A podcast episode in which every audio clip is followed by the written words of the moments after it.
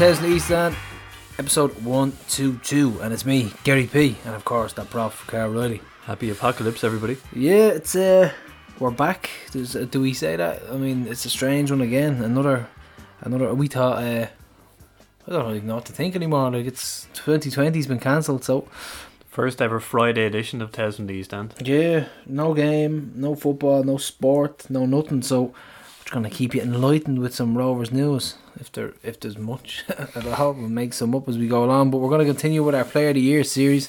We have 2017 award winner Gary Shaw, and later on there is an interview with 1994 Player of the Year Alan Bourne. So. Uh, some very interesting stuff coming up, and we're going to start off on a sad note, and we want to pass on our condolences to Anthony McDonald and all his family. He passed away last weekend due to COVID nineteen related illnesses. So, um, yeah, it's uh, it's it's somebody we both knew personally. He was fantastic in and around the junior hoops, just a big smile on his face all the time. Um, made, made match day a lot better for the kids, and it's just it's an awful, awful thing. It's just it's very, very hard to get the grips with. It actually hit me pretty hard because, like you said, it's someone you know and you chat to, and it's, once again our condolences. His enthusiasm for Rovers, for the junior hoops, and everything really was it was so evident. He was such a lovely guy. Yeah, be- always, always sadly missed. chuckling about something. Yeah. Always seem to be finding the, the the comedy in something, but Do you know what? That footage of him and his daughter celebrating at the Viva is very, very difficult to watch now.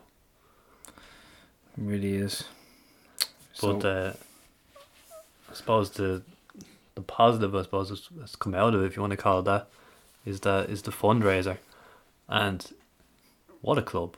wow, This reached ten grand in four hours flat. twenty grand in a day, a business day you could say, twenty grand straight up, more now. Like it's, it's just brilliant, and Look at the people who donated: players, management, ex-players, players of other clubs, directors, fans, fans of other clubs.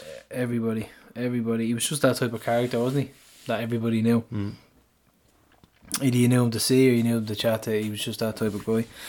So once again, we pass on our condolences. Um, now to slightly more. Is it even? Is it even positive news? That this fundraiser, the, it is. It is. It's positive because well, we're not doing it for a positive reason, but we want to have, want to make it look like we're doing something about the current financial situation that every club is pretty much in. But we have a fundraiser on the go. Um, yeah, so uh, yeah, we're uh, everybody's chipping in. Uh, I think what I'm gonna do is we've we've been discussing this and what way people are gonna do it. I think every home game that we're due to play, I'll just I'll stick twenty quid in it. Uh, match ticket and a program type thing, you know. It's probably the best bet. That's the best way of looking at it. But if you want to put in as much as you want, and then people, some people will say, "Oh, well, what if they're a member?" And said, listen, you don't have to put in if you don't want it. It's all a gesture. If you want to put money in, we're promoting it. We want people to put money in. That's a, that's what we're looking to do. Get some a few quid in there to help out clubs. I think Shells have one now. Pats have one. Um, Bohs have had one for a month now, and we doubled it in four hours. But yeah, no, that's it. And you can find it on Polly O'Brien's Twitter. You find it on our Twitter, our Instagram. If you want to donate anything, you can find it on the Rovers chat. It's it's everywhere. It's pretty And much it's, everywhere. It's continuous, isn't it? So Yeah. it'll, it'll just build up over time. The way you and I are looking at it is, like you said, how much would you spend on a match day? If we can try and sort of get near that steady income as if the season was going on, that'd be ideal. But not everybody can do that. So every little helps, I suppose. That's it. Uh, Like you said, a continuous thing. So once again, it's uh, it's all over the internet, so you can definitely find it. Um, great response to our self isolation special, Prof. Uh, Robbie Gaffney and Darren McGuire. The gaffer always goes down well, but Darren, I found his honesty quite uh, refreshing. Yeah, enjoy that one. Yeah, it was really good. Uh, we had this message from Donald Hickey. He said, How you lads? Hope you are all well. Missing the ball big time. Just getting around to listening to the podcast now. Great episode. Fair play to you for keeping it going. Delighted to hear Darren McGuire was on the show. Always liked him. And when he was with Pats, he was a class act as well. Just a little story of what a gent he was. The fourth season in Tallaght, our supporters club sponsored Darren. And he always gave us a wave at the games and said hello, etc. But he got wind that was my 24th on the Friday, right before Derry at home on a Saturday, in my local in Clonsilla. Arrived out on his own back, signed jersey and ball, all signed by the whole squad. He stayed around for about two hours chatting to all the lads and was a great laugh. Absolute gent, but always remember it. So fair play to the lads. Keep up the great work. What is are doing? So what a gesture by Darren McGuire. Absolutely top lad. I don't think I ever talked to him while he was with Rovers because I was a I was a very new fan back then. But probably most I mostly talked to him when he was with Glenmore over, over the back wall in the field. But uh, he did seem, based on the interview, he seemed like a lovely chap. So Yeah, so um, funnily enough though, Darren brought up Jim Crawford, prof, in the interview, and he was appointed the new Ireland under 21s manager shortly afterwards. He was always in the pool though, wasn't he?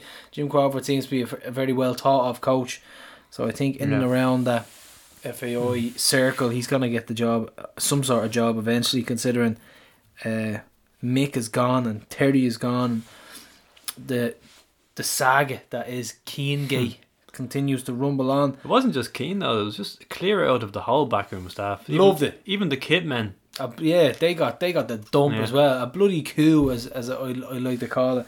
I was happy enough with it. Um, I think the old guard are gone. It's a good thing for football, and it was good to see Kenny putting the foot down and getting rid of a, a, a name like Robbie Keane. And personally, I, I wouldn't have him in the first team squad either. I don't think you can just walk into a coaching role just because you've done well for your country on the pitch. And it's something that really pisses me off. It stinks of cronyism, doesn't it? I know it's the other uh, kit man who got the attention. What what's his name? Dick Super dick. Dick Redmond. Yeah, something like that. But uh, Mick Lauder went as well, former guest on the show. Oh, Mick is gone. I didn't yeah, know. Yeah. Yeah, so there, that's that's an opening up now It's kinda, it's reminiscent of 2012 because if you look at our kit men, uh, Mal Slattery and Jerry Byrne, 2012 is the only season they weren't kit men for us. Was when Oh, Kenny Another stat Kitman Kenny stats. Kenny took them out, and then they came back under Croly.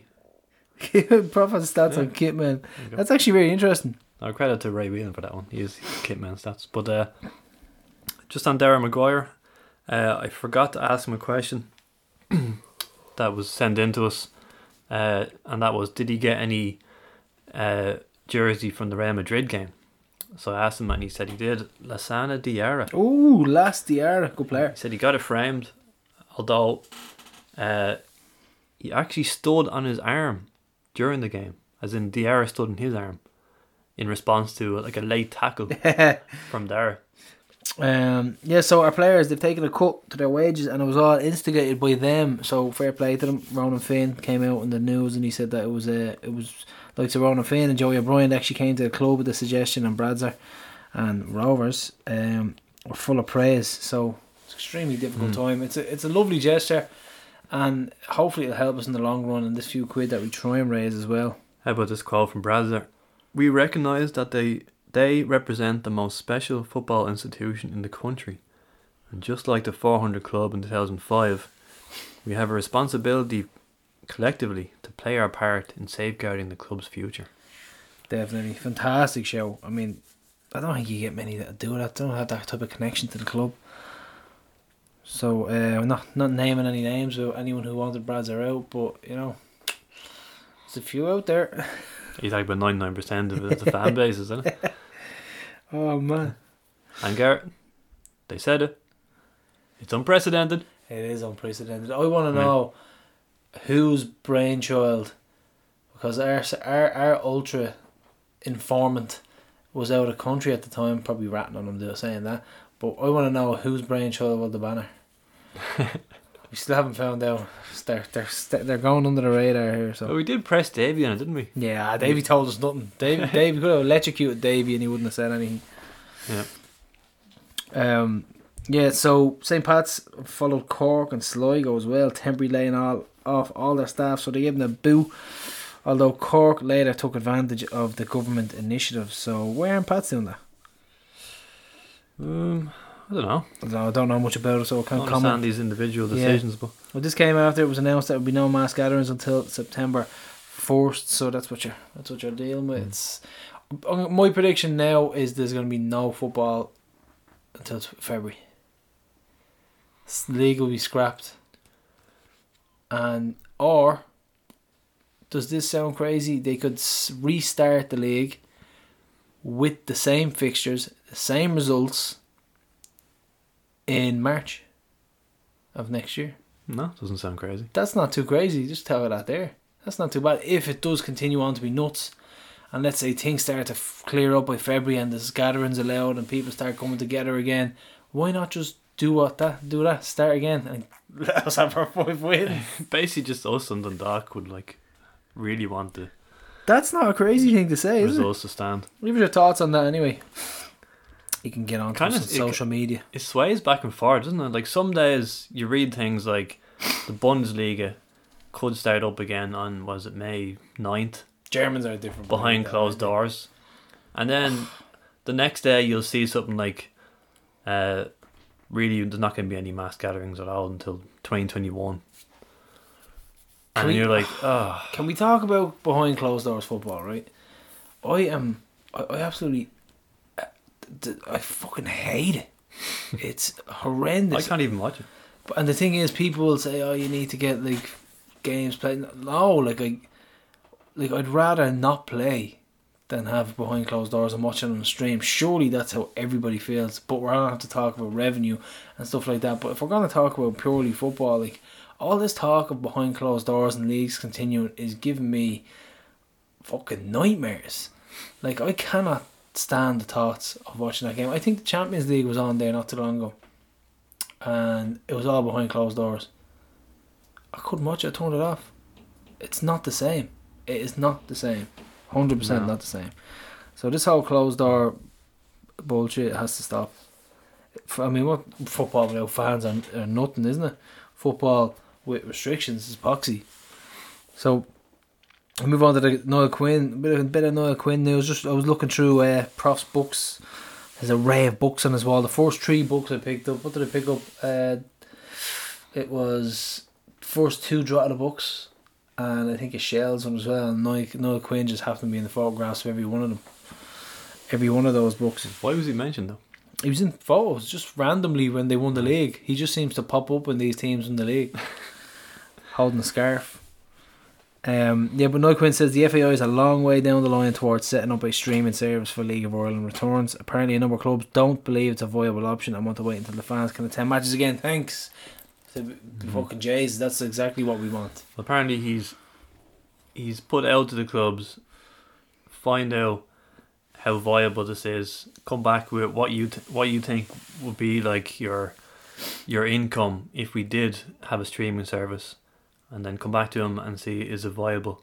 We would have a good gauge on this already because of our away game in, in Nicosia, wasn't it? Nicosia or, or Limassol? Yeah, it in, like in a, Cyprus, either way. So that like would be run, wasn't like if you're not gonna buy that and watch that, then you're probably not gonna buy Finn Harps at home. You know what I mean? So if we can Mhm. get a gauge on how many listens we had in that, that's probably what we're gonna be looking at because it's a massive, massive game. You know. some suggestions that this is all heading towards an All Ireland League. Basically, with all the surviving clubs left. Oh. Because you'd worry that some of them are going to die during this. Yes. Yeah, unfortunately, it will be the case, and they just won't have the, the fan base to kind of keep them keep them going. But um, I think I think we're safe ish. I mean, we don't know what's going on behind the scenes, financially, things like that. We're being told that we have a billionaire back in the club and all. We don't have a billionaire back in the club. We have a billionaire who bought a stake for a certain amount of money, and that is it. If he wants to give us any more money, then it has to go to the members.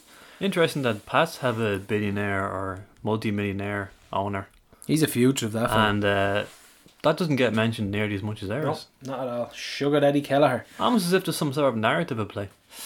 it's unprecedented, Prof. Yep. Uh, UEFA. They are to pay compensation for League of Ireland clubs who had players called up on international duty during Euro, Euro qualifiers. So Jack Byrne for us and James Hmm. Talbot for Bohs. I doubt it's going to be much. I was actually surprised that Bag of balls. Jack was called up for eight of the ten qualifiers.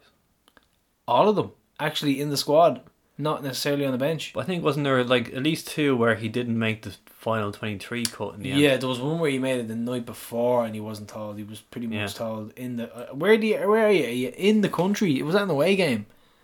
I can't remember. See, they're often double headers. So if he was called up for eight, that's probably was only four. But the the horrible thing is, like, I think this happened. So let's say, for instance, you're in Sweden, and you're there the night before the game. You're getting hyped up. You're thinking, I could be on the bench. I could make it. Could make it. I could like, come on for ten minutes, and then you're told, like, Jacko, you're not in the squad, bro. Mm. And that's it. Like you, that'd break your heart. So if there is compensation, it, you'd assume it would swing more towards us than Talbot. I think. He, what- how often was he called up? Once or twice or something? Once for a friendly or something. Yeah. Yeah, so uh, that's that's pretty much it. Jack and his international aspirations. Hopefully, get us a couple of a couple of quid, and um, we're gonna continue on now, Prof, with our two thousand and seventeen Player of the Year, the one that I famously. Oh Jesus, do you remember I presented that? That was Was that the one? horrendous. Yeah, Is that where you? as a, there's a Uh. litany of them now. Like, start, might as well start and start. I think. Was that the one where you confused uh, Gavin Bazunu with a white footballer, one foot shorter than him? N- Not not physically, not with my eyes.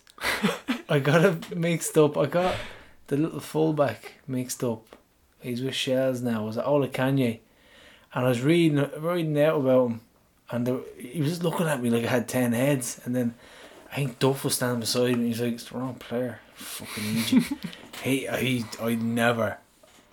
My start to life with Duff was horrendous. It just got worse from there Oh, as well. I just got so bad. Like, like I- I think it started off with that. No, it started off with me at the sideline before a game near the dugout, and I was like, "Duffer, Duffer, can I get you on the podcast? Like, can I get a quick soundbite?" And he was like, "What?" I was like, "Get on the podcast." He looks at me, and goes, "No," and the look of disgust in his face, I'll never forget it. I was like, "Okay, fair enough." And then that happened.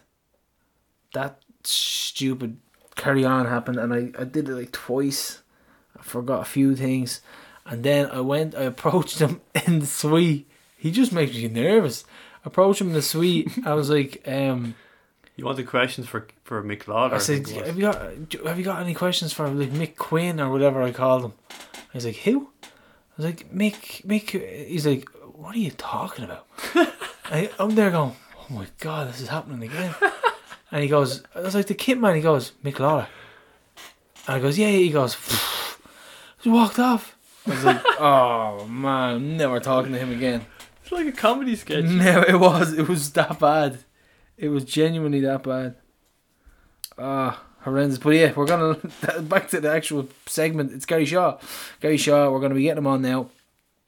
And uh, 2017 Player of the Year award, Daddy Cool. Okay, so we're joined on the line by Gary Shaw. Daddy Cool himself won the Player of the Year award in Stephen Bradley's first full season in charge. And Shawzy, you're at Bray Wanderers these days, so back where it all began. Uh, how are you dealing with the apocalypse so far? Yeah, it's uh, obviously everyone said strange times. I have a, near eight month pregnant wife in the house as well, and a three year old. So it's uh, it's quite testing. It's quite testing. Um, good and bad days, but uh, I suppose we're getting through it, and we're I suppose we're hopefully coming towards the the end of the worst of it. So uh, let's hope that we get some sort of decent news soon, and uh, we can start get back to normal life eventually. Jesus, isolation sounds like it could be testing at times, alright. Absolutely, it is. You know all about you know all about them and what they're like. So uh, You'd made a promise. uh, it, Sorry, you'd made a promise on the start of the season as well, didn't you? Two goals in two games.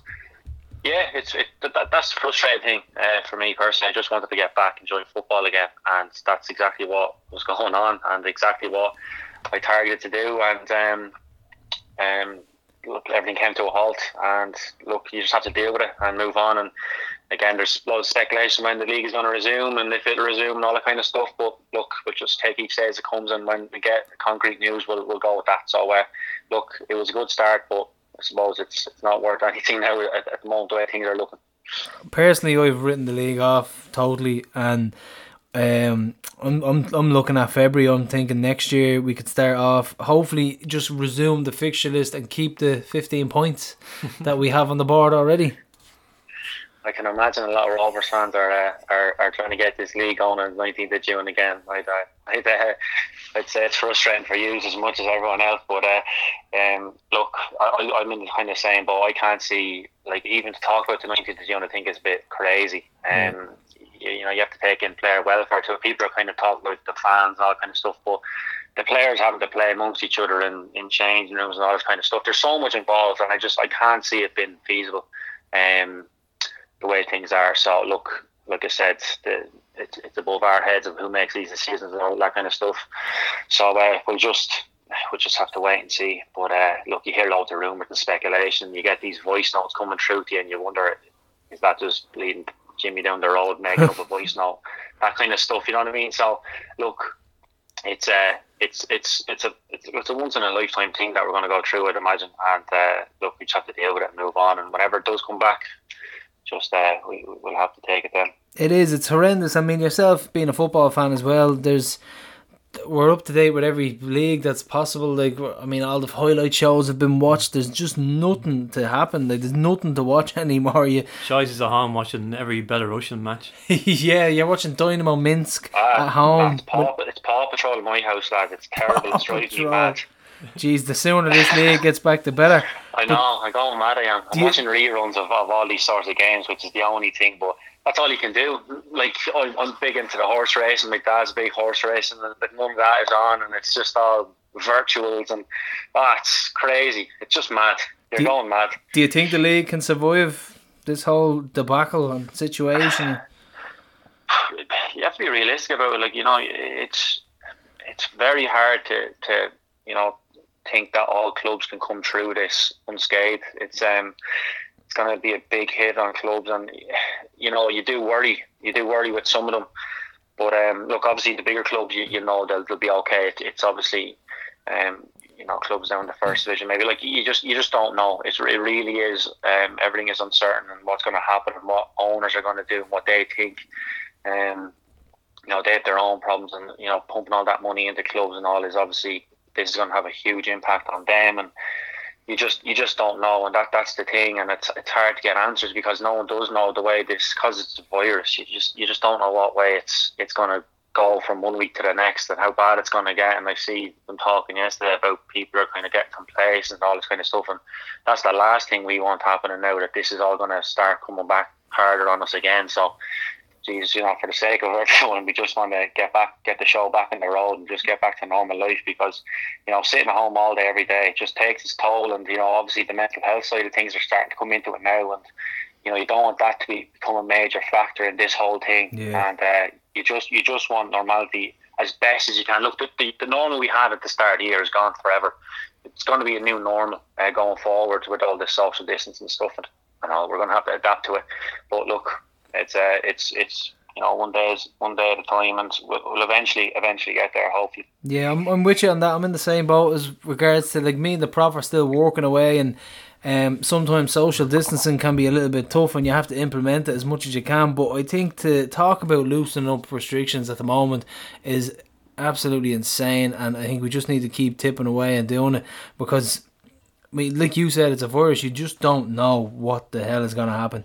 So I think it's better safe than sorry. So that's that's how we're feeling at the minute. But we'll move on. We'll move on from the to, to some better memories. And we had you in Johnny Blues Bar, 2017 September. You nearly left our face mask behind you. We're like the Phantom of the Opera. Um, you scored a goal in Iceland, which Prof doesn't let me forget that I missed because I was. Yep. Uh, going for the hit and miss myself, and the Shawsey swivel in Dundalk as well. So, what would be uh, would they be among your highlights of that year personally? A very successful year for you. Yeah, it was. Look, I was, I was when you when you asked me to, to come on, I was thinking, I was kind of went back and had a look at the year, just kind of thinking through it. I just remember how bad of a start 2017 was for me. Yeah. Now, now my my my wife will tell me otherwise that my son was born to start the year. Now I don't mean that. That was fantastic, but but well, I remember we, we had signed uh, a load of players, a lot of good players, and you know things were optimistic, and it was obviously the manager's first full season in charge. And remember, we walked out into Roadstone first day of pre-season. I was really looking forward to the season, and uh, I tore my hamstring the first session, first drill, first session of 2017. Tore straight away, tore. Just gone. Just did a warm up into a possession drill.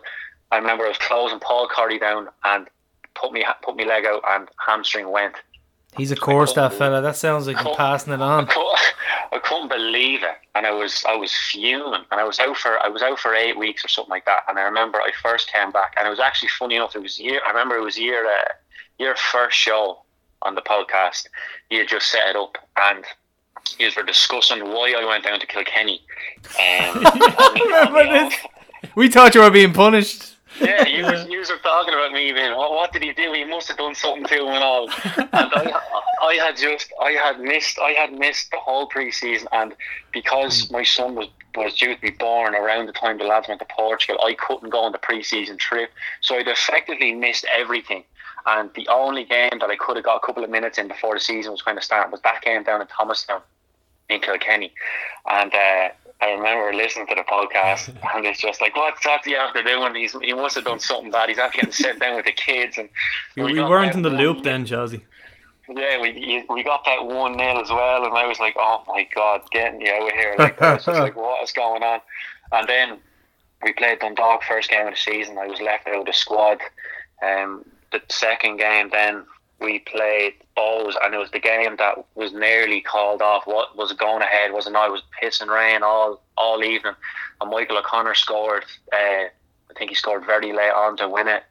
Um, and then uh, and then it was Derry. And I remember I kind of I nearly was I was nearly done it after the Derry game because we had made three substitutions. We were one 0 down, and Bradford looked down the bench at me and said, "Shawsy, go warm up." And I ran out and started warming up, and then someone called me back. I think it was Glenn called me back and said, "Yeah, we're after making three subs. Sorry, sit down there." And I just thought, "Oh, lads, what is going on here?" And then, luckily for me, the next game was away to Galway. And, uh, and I knew then, but uh, then the manager called me, and I think we'd lost the derby. And the manager called me, and he said, "Look, I'm going to start you against Galway." And uh, I think it was a mid, was it, I think it was a Monday night game. I'm not sure. Um, but he said, "Look, I'm going to start you against Galway," and lo and behold, they scored after four or five minutes, and then scored the winner, and we won. And I suppose Oh, I don't think that was a Monday. I don't. I don't think that was a Monday. not? I can't. I can't remember. I, am not sure, might but I have just. I'm not sure, but I just I just remember then after that then kind of things kicked on and uh, I started playing. I played every week then, and, and then you know you had the some the, the turning point of that season for, for the squad. I think was the win against Dundalk, and the one I was doing bikies from the edge of the box. That one that was that was. Uh, that uh, that kind of kind of got this season going for, for that squad, and we kind of done well throughout the summer. Then, and obviously, as you're saying, scored in Europe, which was brilliant. Um, and then coming back, obviously, look, we were beaten by a better team in, in Mladá Boleslav that year out in Czech Republic. Came back, obviously, and bet Dundalk, and um, then you had Galway again away, which is some unbelievable memories. Like honestly, brilliant, and made me fall in love with the club that season. And uh, I really mean that. Like it was just when you're when you're doing well at Shamrock Rovers, I swear to God, there's no better feeling in the world. One of our pro- prominent fans still think that we drew that night in Galway. That'll explain how much how much gargle we had that, that night because we were on the, the bus. Only, the only thing, the only thing I regret about that match is that the, the goals weren't scored up here. Oh, it would have been I know, carnage. Carney, it probably got called off. Stop. But yeah, no, really one of our better memories uh, is definitely, and we've we've had another great memory in Galway uh, last season as well for the quarterfinals with a late Lee Grace header as well. But we found out the other end as well, wasn't it? yeah, yeah, it still wasn't down, and Pico was still uh, dictating the celebrations. yeah. he loves that. He does. Ah, he's cute enough, but we found out that you only listened to the podcast not too long ago, and you still listen. And Carl was saying that. Liam Scales is your doppelganger, and there were some derogatory remarks about gingers. I had your corner here, but you were saying to us something, that. something about gingers having something else. What was it? Yeah, gingers have souls. Yeah, I remember. I was listening to it. I, I was listening to the guy in the car, and he was saying that you were in. He was in daily with, and he said, "I swear to God, I thought Shawsy came on there for the last fifteen minutes." I just thought, oh God, Jesus Yeah. Nice, nice text him saying that gingers have souls. Class of it. They're real people as well, Prof.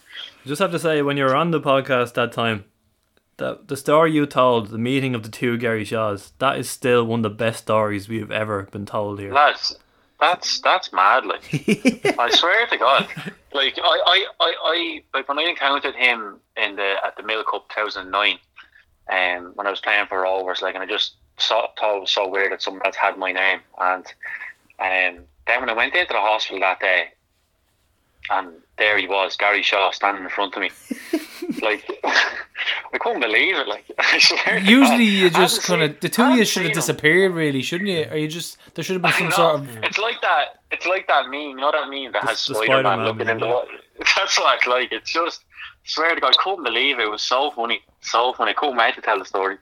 So you haven't ran into him again by any chance, have you? Haven't haven't seen him since. Haven't seen him since now. But uh, I think that it's just brilliant the way that happened, the way it rolled out. Like just That's popped because he's there, there. there He's he out was. there on the on the front line, Gary. The real Gary Shaw. yeah, he is actually. Yeah, he's in James's hospital. That's where he is, doing real work. But tell me, what do you remember? Did you hear that, Prof? That was a dig at the posties, I reckon. The po- But uh, what do you what do you remember of the Player of the Year award party itself and the reaction when you were chosen by the fans? I remember, um, obviously, at that stage I was in the cast. Um, I was I was in the stand in Limerick. We were playing Limerick, and I was in the cast, and knew was obviously on after. And I was kind of saying, my man and dad were due to be arriving in from from Spain that, that evening. I said, I absolutely love to be like players say, oh no, it'd be brilliant, you know, with so many good players, and you know what I mean. But really, deep down, like I was like, Jesus Christ, I would love to be named Rovers Player of the Year. Like what a what an achievement that is for the season. You know what I mean? So like deep down, like I'm saying, because some lads are saying, oh, have a chance, you know, you or Berkey, whatever, and I was kind of saying, ah, no, I don't know. I'm not Did you sure, genuinely think you had a chance deep down? deep down, I think the way things were, like I, I think you know, over the course of the season, I'd come up in some big games, and I think my honesty really sh- like was shown through that season of what I was about and the hard work I put in. I think you could really see it, and I think fans really appreciate it, not just because some people say, "Oh, I need to score more." I think uh, my all-around game was really good that season. I really showed what I was about and why I was brought to the club. And obviously, I had felt before, like with the arm break, obviously happened, but I had felt the next season I really could have kicked on and um, done really well. So I was kind of hoping, you know, that people saw that, and that, that, that was my genuine feeling going in. And look, if I wasn't named, yeah, I would have been disappointed. Saying, oh, you know, I really would have loved to win that. But to be named, obviously, when you when you called me out, um, I know, I think you were were you having a mayor up? Oh, we just said it. we were just talking about it off air. It was probably my worst performance of all time ever. Mayor is not. Mayor is being nice. Oh my god, I got so many players wrong. Duffer nearly headbutted me. Oh, stop! Oh my god! I think I got the stare off him. Oh, I did get the stare. I've gotten it a few times. Oh, stop, gas! But uh, no, look. Then when they called me out, like it was, it was, uh, it was brilliant. Like and.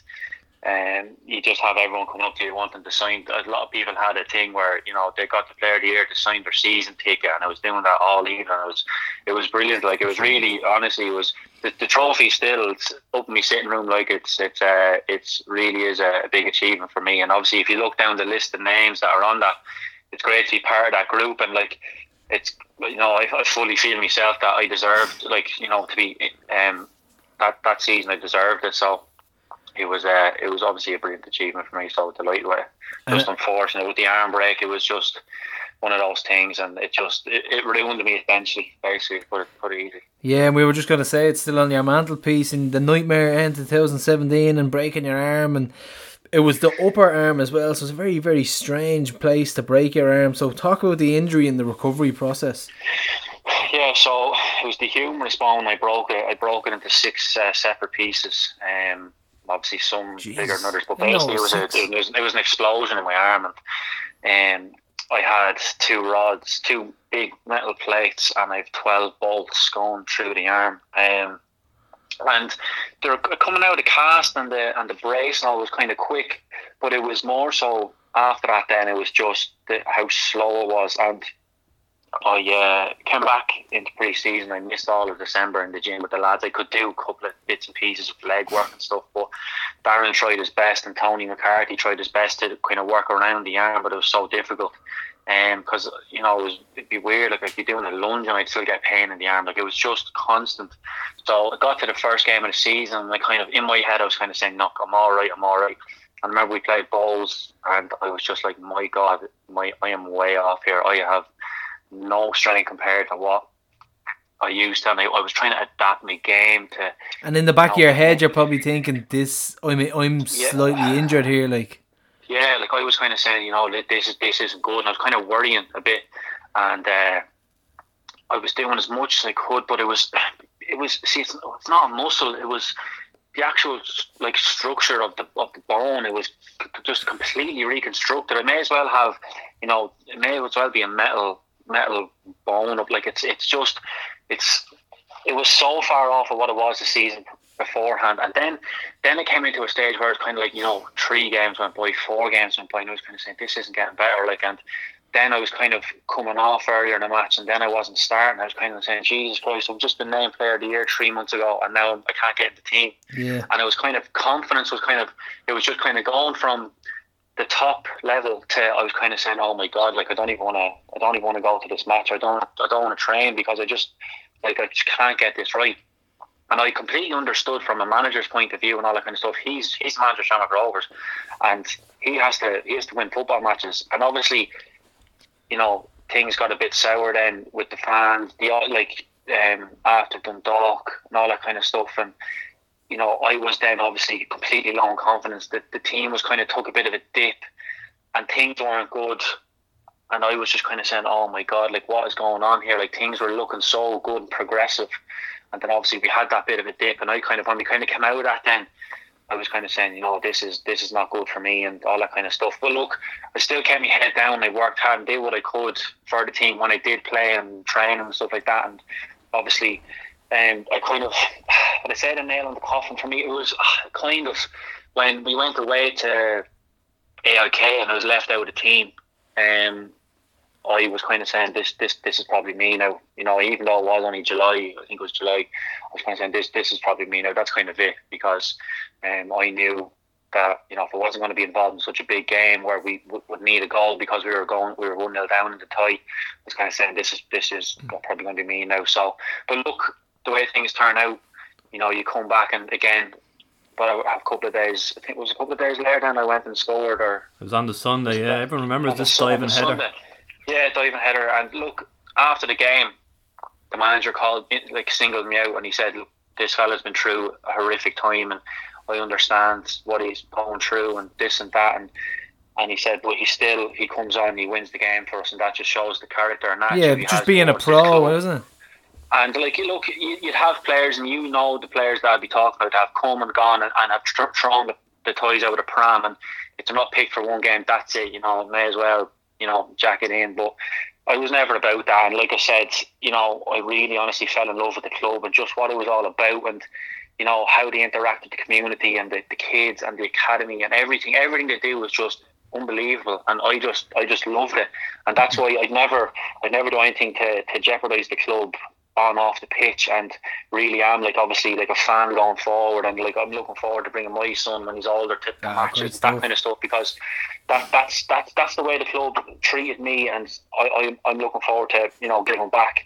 And uh, but that, that that's the way look that's the way football is. It's a ruthless game and never lost any you know, didn't fall out with anyone, you know, cup final there uh, in November, texting the staff, I text the players that I was I've been playing with and that I know, like just best of luck and well done after the game and all that kind of stuff. And they all got back to me.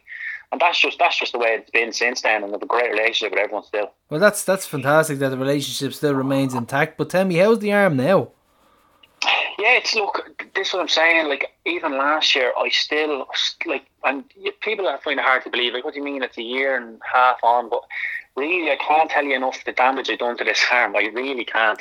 Um, and again, when you're, you can do all the gym work you want and do these exercises and all that kind of stuff, but when you have game situation, it's just completely different. It's just When your arm explodes. when you yeah that's it like it's just completely different and you, you don't realize it and like i said i kind of had to change up the way i play because of because of it and again um last year was just completely up and down and it was just those seasons where nothing went right on a match day for us and that's just the way it was and just scratch I just scratched that season because that's the way it was and don't look back on it. Um, and I was looking forward to just going into this season be it in the first division, going back, enjoying football again because that's when I'm playing my best football and when I'm enjoying it and working away, doing my bit and supporting the family and all that kind of stuff because like I said at the start there, I have, you know, a baby due in June which, you know, is obviously going to add to the madness here and I want to be able to support them fully because football, like I said, can be taken away from me in a second yeah. and I need to have something there now to have. Like I'm 27 still. Like look, I'm still 27. That's what I keep saying to myself. And um, I feel like I've been around the league for 20 years. um, but like I just want to be able to be able to have that, you know, foundation there that you know if something does happen again, because it kind of gave me a scare. If something does happen, you kind of say, right, at least I have this bit of experience behind me that I'm not going in at 31, 32 saying, she's like no experience and work at all here. Like I need to have something behind me. So just that's the decision I took and saying go part time and play play in the league still, and uh, you know enjoy football, enjoy having um, uh, work there as well. And look, you have that and you know a fine balance, and then you have your family as well. So it's just kind of uh, inter intertwine everything together to just create one good balance, and that that's what I'm going for now. Obviously, that's kind of uh, come to a halt at the moment. But look. Yeah, I'm a big believer in getting the work life balance right now myself. To be honest, now it does it creates a I think a lot of better atmosphere at home. So, um, just a note on um, Dundalk. They obviously ended up winning the league the last two years. They haven't lost at home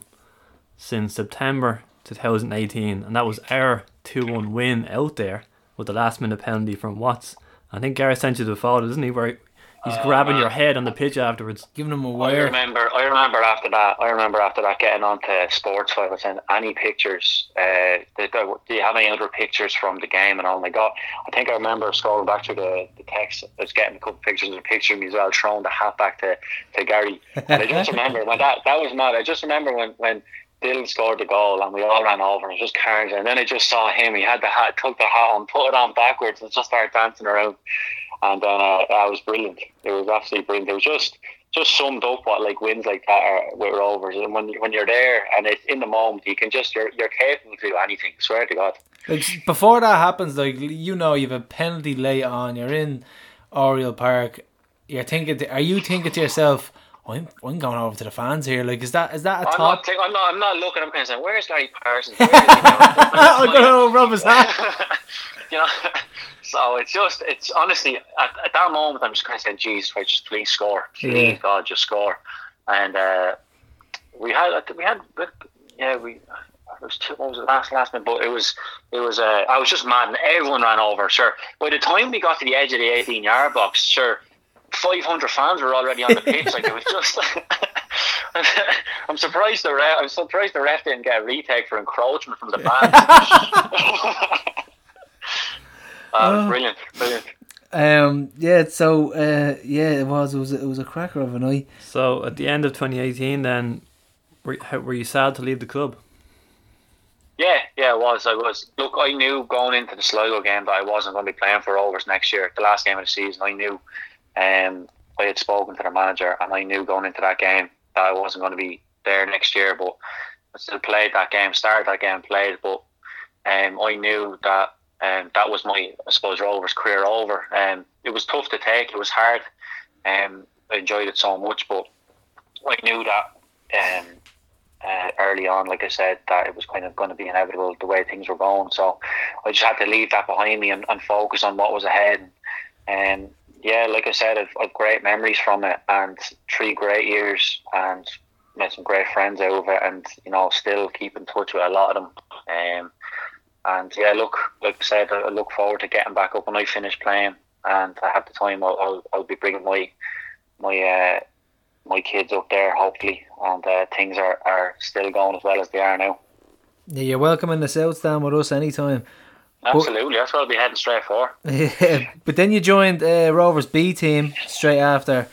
Um, Brand, Brando went with you. Dave Webster was there. Simon Madden, James Doona, Barry Murphy, Mikey Drennan.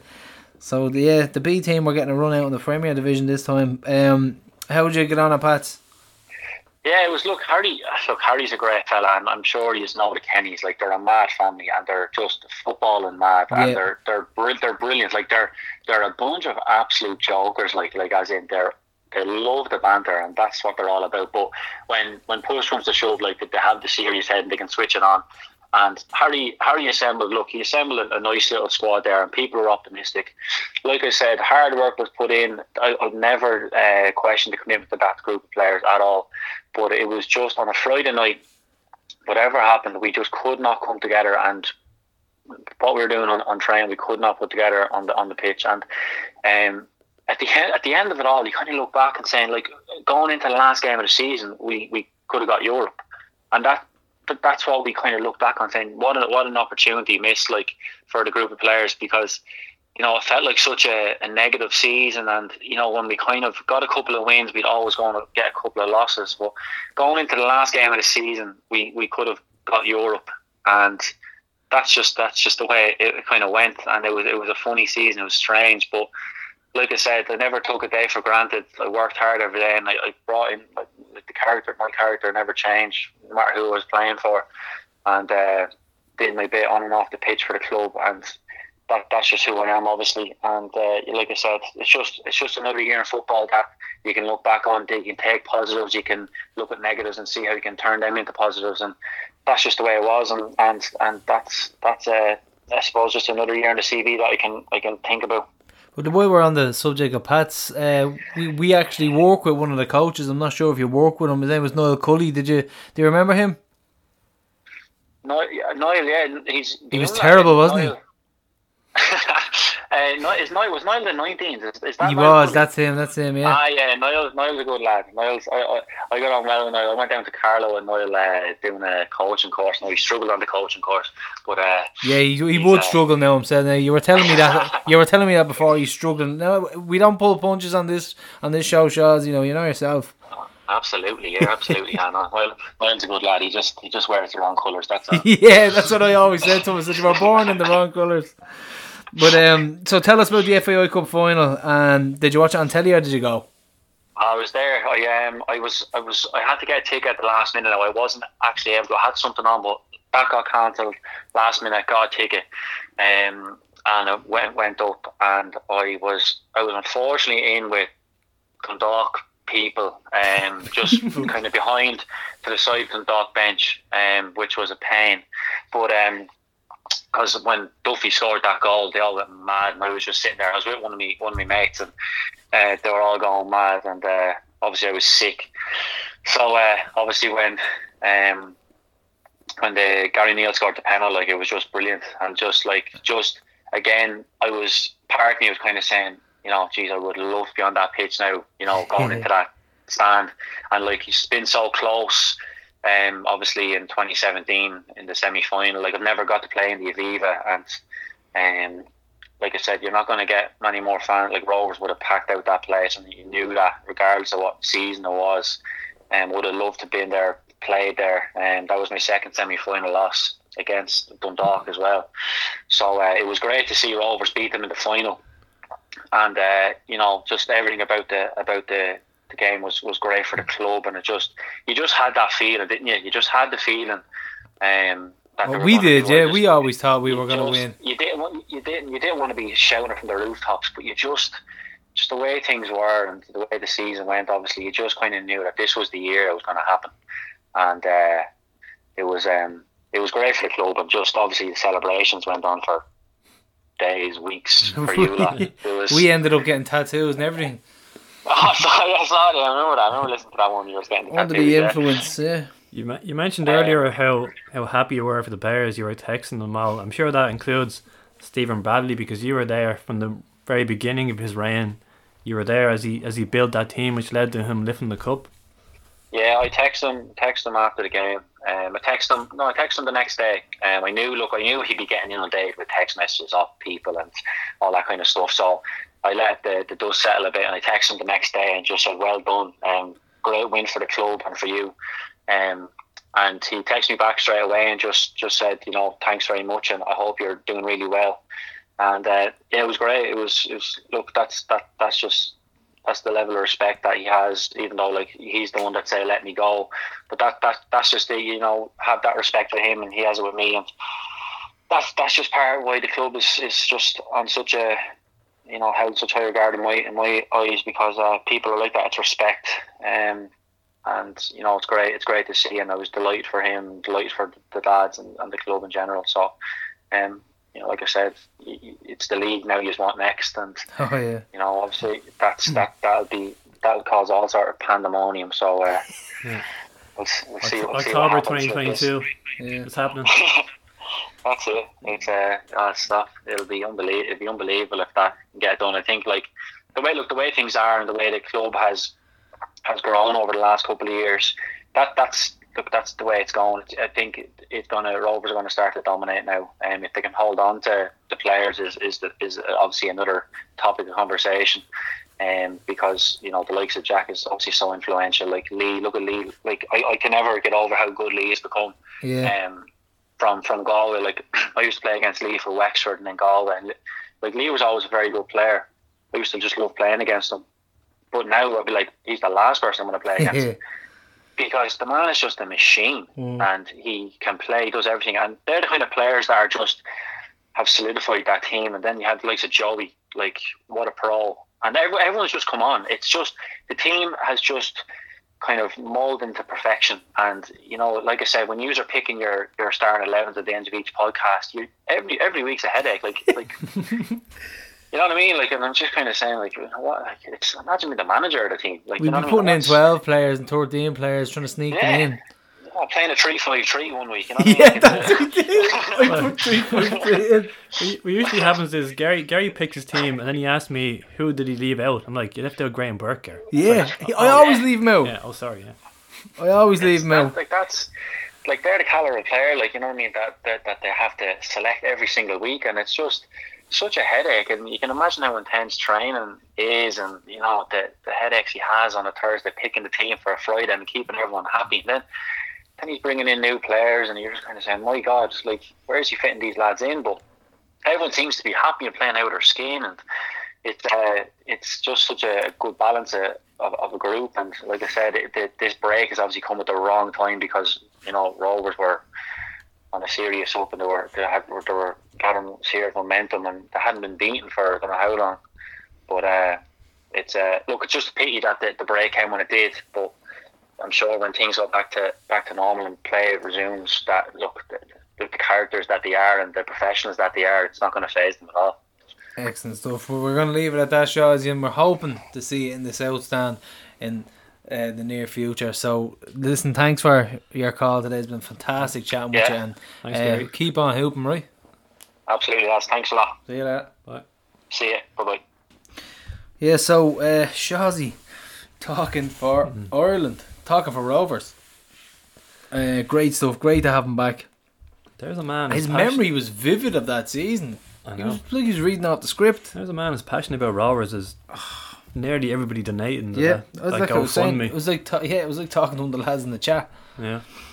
Fantastic stuff from Shaw. So we'll be definitely getting him on again, and it'd be interesting to have the perspective of a player who plays in the league and follows the club as well. So that could be something we could look into.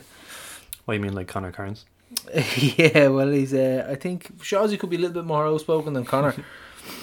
Not as well spoken.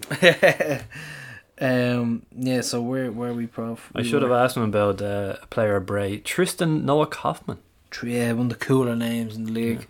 BJ Banda still the winner for me. Um, yeah, so that was Shawsy and a big shout out to our former player of the year. So Michael O'Neill, prof, he stepped down as manager of Northern Ireland. He was going to carry on the dual role with Stoke City, but the postponement of UEFA 2020 playoffs changed things. So under 21 Ian Baraclough is looking like the bookies' favourite. And there's no one else really in the running, is there? I was reading an article, I think it was the Belfast Telegraph. It was showing all the list of contenders, and there's two former Rovers staff members in there. You got Tommy Wright and Jim Magilton. Tommy Wright and Jim Magilton. Yeah, Jim Magilton would really fancy that one as well. I think they had Magilton at 33 to 1, though. He's always mentioned. But, 33 is. yeah. I think he assistant is is the highest he's gonna get. With Dermot Keely closing down his bar in Lanzarote, um, I'm trying to make a Milltown joke here. Mm. I'm sure he can just go up north and open up the bar of the future. And uh, I'm sure all his customers won't mind following him out there. And uh, there's obviously no emotional connection to the bar itself, so Yeah, just go to a new bar. there you go. Yeah, and I mean, I'm sure he didn't pick the side of his the people he's renting the premises off. Mm. So I don't know, bit of a standoff here. Um, Puddle won our beer walk up on Twitter, and I am getting hammered for this. People Power fought through in the end. Realistically, that's the way it worked because they got all their fans and followers and subscribers and everybody to get involved. No one else really didn't. They were the only ones interested. Uh, they beat Peroni in the final, which was a slobber knocker, as we say. But it was a it was just something to do during lockdown. Um, it's a cracking beer. You can get it canned and get delivered. Um, check them out. The Four Provinces. They're really really good guys. They make lovely beer. Uh, just be very careful with the piper. be very careful. It's delicious. We can but- testify to that. delicious but dangerous. The hundred show. Yeah, delicious but dangerous. And Rovers have been streaming more old games as well, Prof. I didn't really catch many of them, but the lads, the chat was hopping. Um, I wasn't I wasn't able to catch them, but the chat was hopping as if it was happening at the live. Do you know what I mean? So it was the first game in Tallaght last week, 2006 FAI Cup upset away to Bohs, and then we've Real Madrid on Sunday. So loads to look forward to. And you set your alarm and then you stick it on. Now Sunday I watched someone on Sunday, but um, uh, like just stick it on and then there you go. There's your fix. There's your football fix. Like the the Madrid game. Saki was brilliant in the first couple Yeah. of minutes. He was dicing Marcelo, I think it was. He had a shot on target. Like it's a really, really good build up, lead up to the whole game's class. I was looking at the starting lineup from the 2006 game. We beat Bohs, the the Baz penalty save. Castle. Yep, three player of the years in that uh, lineup. We got Barry Murphy, Aidan Price, and Jared O'Brien. Pricer, the stalwart. Anyone interested in those sort of interviews? Yeah, definitely. Well, we've had Price around a couple of times. But how'd you get on with my Stephen Bradley quiz? I I felt like I, I felt like see me and Brad's we go way back. You know, Yeah. we've started kind of our journey as joint coach slash commentators together, and you know it's You knew him inside out. yeah. um, you I, I always notice when you're not on the quiz. Put it that way. And um, Well, that was my one. Yeah. no, I know that. Oh, yeah, I know. But your your ones are just they they lure you in, especially the multiple the multiple choice ones. They lure you in, and you're looking at all the answers, thinking every one of them is very possible, very possible, and you get joy out of that. I can tell do. you're sitting there looking at the answers, just going, oh, oh, oh, oh. people are getting frustrated. Do you know what gives me the most joy? what? there wasn't any uh, in in that particular quiz, but people still haven't copped that Gary Twigg is never going to be an answer to any of these questions. He's, Never. He's always a decoy. Throw him in there, and they're like twig. It's like it's like the second they say twig, boom, Every single time he wins the poll. It's Yeah. like he's not going to be the answer. Keep and he he still will. People won't take heed. They won't listen. Um. Yeah. So that was that's all our streaming coming up, and congratulations to Aaron Greene on his beautiful bouncing baby daughter Harper, who was born uh, in the last week or so. So big congrats, and hope all is well at home with mommy and baby. So Is Um, this is this a weird time to be born, or is it an ideal time? Get this crap over with. Yeah, I think it's it's it's a great time to be born because well, possibly for the parents because they're gonna their full focus is on the child. They if if they are still in the situation where they have to isolate and stay at home, full focus is on the child, bonding, all that stuff, or it could be just mayhem in the house. you never The know. child won't remember this time. Remember back then we used to eat garbage out of dustbins and yeah, what's Yeah. the what's the child gonna be called? There's gonna be a name for children called. Wouldn't I wouldn't say COVID babies. Doesn't sound too. Uh, yeah, sounds creepy. Yeah, sounds a bit off. But uh, yeah, so congratulations to AG and um, yeah, great stuff. So uh, unfortunately, Shay Keogh passed away, and um, a league and cup winner with Rovers in the fifties. Um, RIP to Owen Stone, uh, a 24 year old Rovers fan from Laois, and to Ray Spain, the father of the under 19s player Andy. So, unfortunately, there's been a couple of passings when Noel Campbell, as well, another Rovers fan from Shankill. So, um, yeah, so rest in peace to anyone who's passed away recently. Right, so up next we have Jer Tuhig. He's a Lucan hoop, a, a Lucan um, stalwart like myself, and he uh, he has been doing marathons in his back garden for to raise money and funds for the frontline workers. So You say um, marathons in his back garden? yeah, and his back garden's not exactly like the field of dreams. Do you know what I mean? Like it's quite, it's not small, but like to do a marathon in it, Build it and they will come. and he's done a couple. This fella's indestructible. So um, yeah, we're gonna talk to Jer about what he's been doing. A big, big Rovers fan as well. So obviously that's the reason we've been getting him on. So that's uh, he's up next. Okay, so we're here with Jared Twohig, and am I pronouncing your name right? Yeah. Right, and uh, Jer, we've uh, we've been just discussing your back garden marathons, and um, before we before we delve into that, just tell me how how have you been getting on since pretty much the apocalypse has been come across all over us? Well, I'm really happy it's not so far. It's not so bad as I can go. Get out and about there for a bit of exercise and go to the shops and that. But there's other people there now that are really struggling. Like uh, my partner, like she used to stay in, she can't go to the shops right now because she's diabetes type one, she's at high risk and with all the stuff that's going on, it's, it's just too dangerous. Yeah, it is. It is. It's it's insane, and, and like some people are taking it lightly, but then again, the likes of yourself who would have to uh, really, really take this seriously. Um, it's it's it's a serious situation, and I don't I don't think a lot of people are taking it seriously enough. No, like even when you're out there having a walk around, you can see groups of people walking around. The police are stopping them and asking them to separate and all of that, and taking their names. Like it's, it's really it's this is the calm before the storm. I think. Yeah. You know, you can't see anything happening until there's a vaccine. Um, and there's a vaccine to cure this, like you know. They can't because they don't know it's going to keep coming and going. And people think that it's all right and it's finished, and it just keeps coming back and back. Who knows? And uh, yeah, things are probably just going to get worse. But we'll delve into a lighter subject now and quickly tell us uh, your your first your first experience at Rovers. How did you get into it? Um, first experience the Rovers when we for Rovers back in the day, back in uh, the late seventies, um, early eighties. Um, and Well, you have to tell us his Rovers name. Would have been it would have been a tradition all the way down to the family that we supported Rovers. So that's what I got into because he played for them when he brought me first football when we was two, and I think he probably brought me to my first game as well. So. And I believe you've got a bit of a fo- famous footballing family. Uh, but he be he be the he would have been the famous one. Uh, Alan Alan Campbell. We only actually buried his brother yesterday. Yeah, so we hear we just gave a we just announced it and, and we, we sent our condolences. But um, what what was it like having Alan Campbell as your uncle? Uh, as my cousin. That was your cousin, right? A cousin, yeah. Um, ah, yeah, they're very good, very good. The Campbell family, all like true Rovers, like, and just as I said, I never got to see Alan playing, but from reading on his career and uh, hearing what people had to say to him, like he was meant to be an amazing footballer. So, so Rovers is just pretty much steeped in the in the oh, cloth of the family. All the way through the family, yeah. Yeah. So tell us, right? I've been telling the prof here all about you doing the marathons in the back garden, and I think I saw the end of one where you were in the scrubs and you were milling Guinness, and Yeah. like I'm I'm looking at the back garden. It's not it's not huge. It's not an acre or anything like that. So tell us. I mean, how did it come about that you decided to do full on marathon? So how many kilometers are we talking? Uh, 42, 42, 26 miles. 42 kilometres, 26 miles. In your back garden. Each time, each time we back there. Forty-two. Yeah. And how many have you done so far? I've done first three on my own, bar an hour last week because I was doing an interview on the Noel Boylan show and my partner Fiona took over. And then this week, um, I staggered it because my body was in bits, so I had a, another couple of people running, but we were keeping social distancing. I was on the first hour, another lad took over, and another, and done an hour and 20.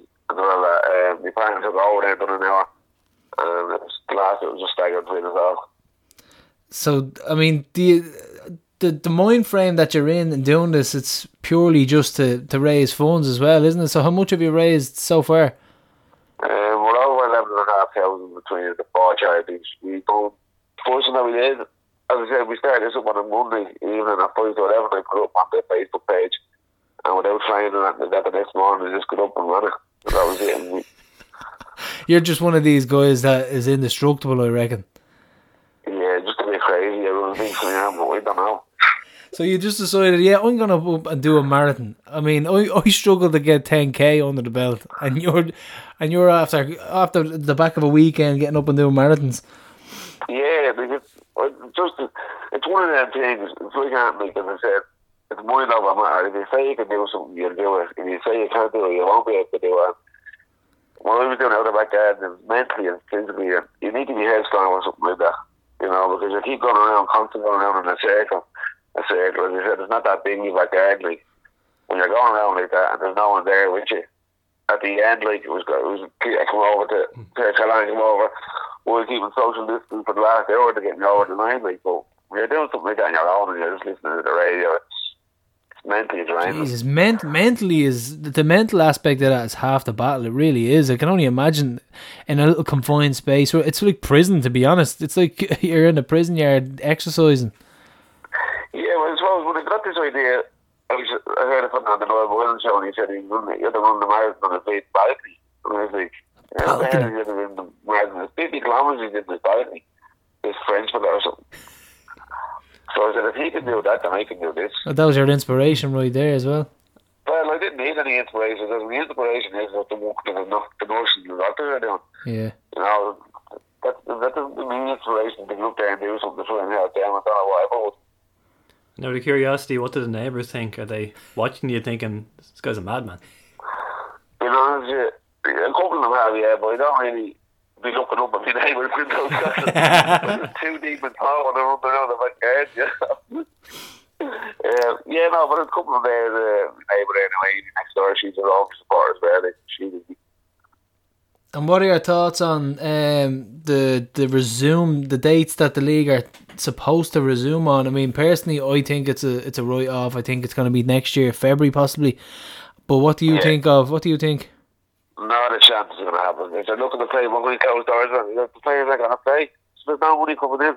Yeah, You know, there's, as you can see yourself, like, and as I said, like, if they're playing behind closed doors and if there's a couple of players maybe the first game that maybe have been diagnosed with COVID 19 and they're after being in isolation, so the lads can't even train together, like, you know. yeah. It is. It's going to be starting like a whole new season no again. social, no social gathering or anything like that, so the lads can't train together. And that lads are on their own at home and all that, all around the country, all the players and all that. But you're like, with no training um, together as the team, so how do you mean to go out and play a game? That's actually something I never even thought about. Is the players actually not even training together? The whole aspect we were talking about was the fans going in and can they distance in the stadium and will there be a cap on how many fans can get into the actual stadium? We're we're forgetting that this is a brand new season now for, for players realistically off the pitch because they've to train together, they've to work together and and, and, and get their tactics right again. It is pretty much starting a new season. But they are on the same It's like, boat. it's like off season, like, you know, if they don't give their own bit of training at home, because you got to remember they can only go two kilometres. Yeah, You know, we can't be out kicking ball together. you can't do a You thing. know, so Yeah, it's like it's like the season's over and they're just doing their own bit of training for pre-season, waiting for the new season to start. and they're just taking over really. But so Just, yeah, just keeping the body taking over, yeah. So tell us um, if anybody wants to donate or if you have any any info whatsoever about the charity and what you're raising money for, you can let them know now. Uh, well, basically, my Facebook page is open to the public, like, share too. Um, if you go onto my page, you can see exactly what's happened over the last while. We're on to our fourth charity nursing homes work this week in the local area. Since the Angels, and Tallaght we've covered. We're going to go on to Conley this week.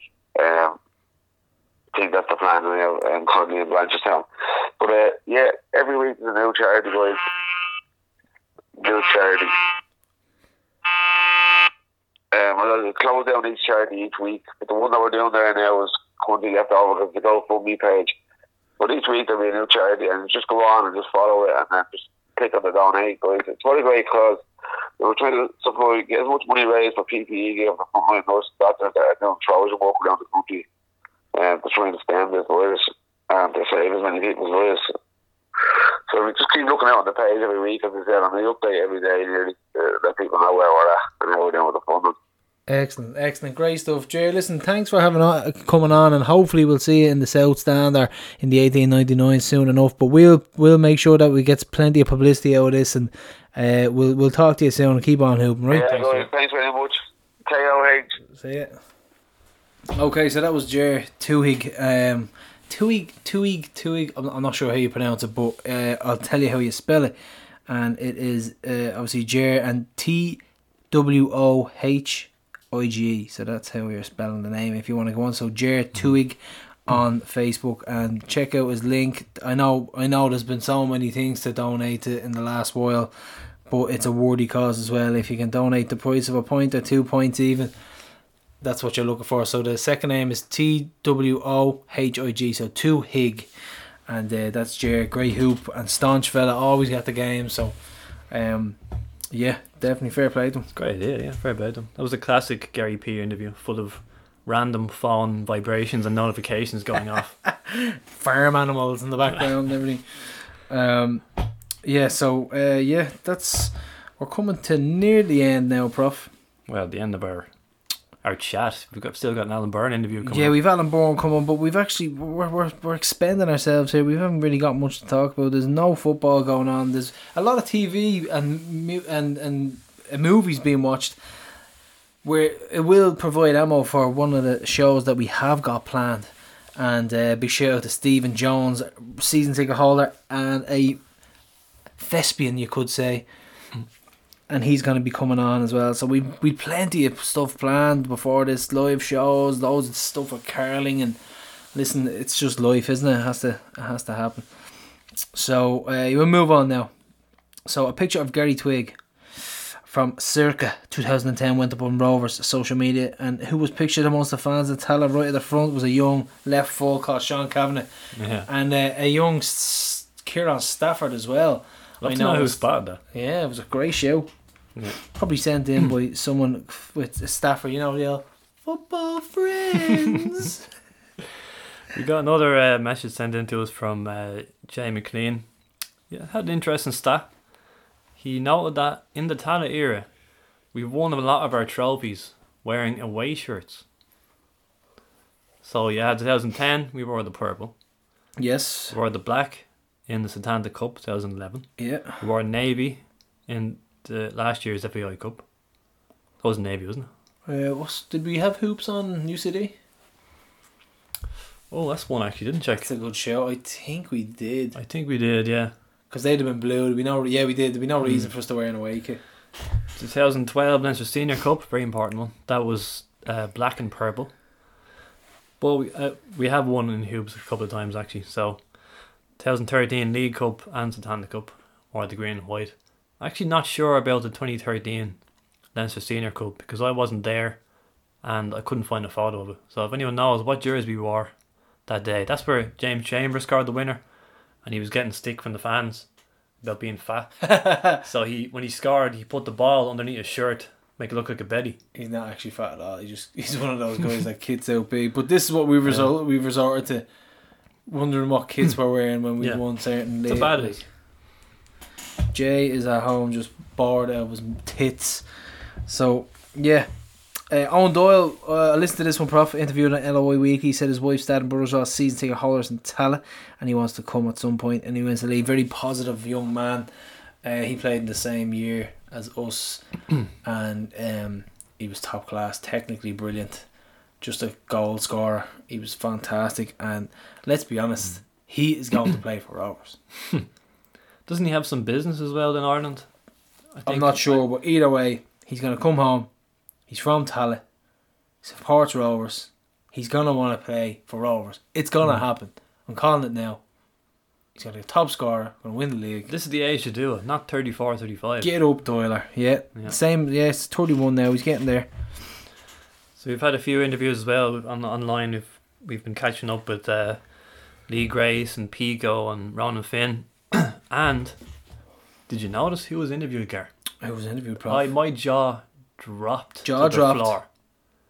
One Patrick Sullivan Don't believe it. was interviewed. Where did this happen? Now this was He hates perfect. people. Exactly. This is perfect for study. He sent in a phone interview. Away from people, away from everything. It was, He is loving this it was social so social perfect. distancing now. It's the only terms that he will do an interview. Just on his own. and where was this? I must listen to it. He was talking about uh, Belgrade Ah, and, his, brilliant. and his man alive super body. Do you find Fridays are just the worst day of the week because like The notifications in the phone are Yeah. the killer. because like we're supposed to be in Cork right now. Yeah. We're I supposed don't to be even. in I don't, Dundalk honestly, I today. genuinely don't even like talking about it. Might sound childish or whatever, but like if it, the the notification comes up on the calendar on the phone, you're just looking like going, "Fucking hate you, Hmm. fucking stupid phone." Like it's just, it's just, uh, Today should have been a top of the table clash in Dundalk. yeah. Although I should always be glad not to be in Dundalk. But It's just one of those things. You got to deal with it, and it, it's it's not getting any better to be honest. I mean, but that's I know there's other things going on, but we're just talking about our feelings towards something we love, and so that's allowed. You're allowed to do that. And some people might say think it's something comes off selfish or whatever. No, but we have we're human. We have feelings. We're missing our hmm. football club. We're missing our going our way days. We're missing everything, every aspect Well, of live football. put it this way, a lot of people message us thanking us for doing the show at all a few weeks ago because it takes their minds off things. So Mm. I mean, So if you That- have that any is what they're looking suggestions, for, if they have, yeah, if the fans have suggestions of what they hmm. want to hear or what they want to hear us talk about, we could do something. Keep sending in suggestions. You know how to get in touch with us.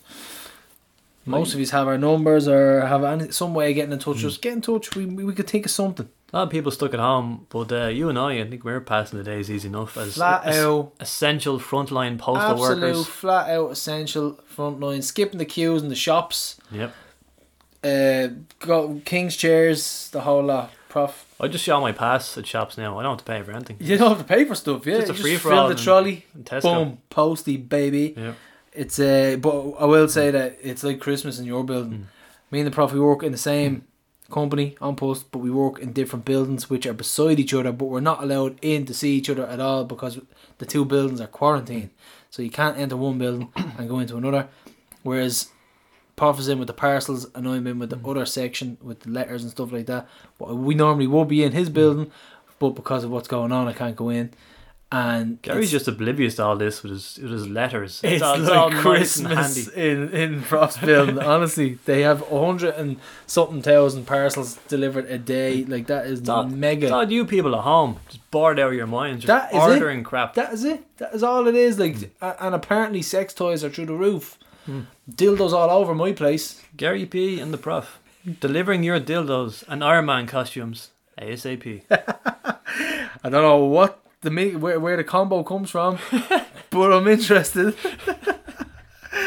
yeah, so I think that's it, Prof. Uh, We've got Alan Byrne coming up. I keep poor old Alan. I keep fucking waving Alan off. It's only forty minutes longer. Gary. Yes. Yeah, sure, it'll be over in no time. Uh, we've McEneff and Ward as well. Remember that we did McEneff and Ward. They are as the the result will probably be in by now. So hopefully he beats that little sore rat, knocks the shite out of him.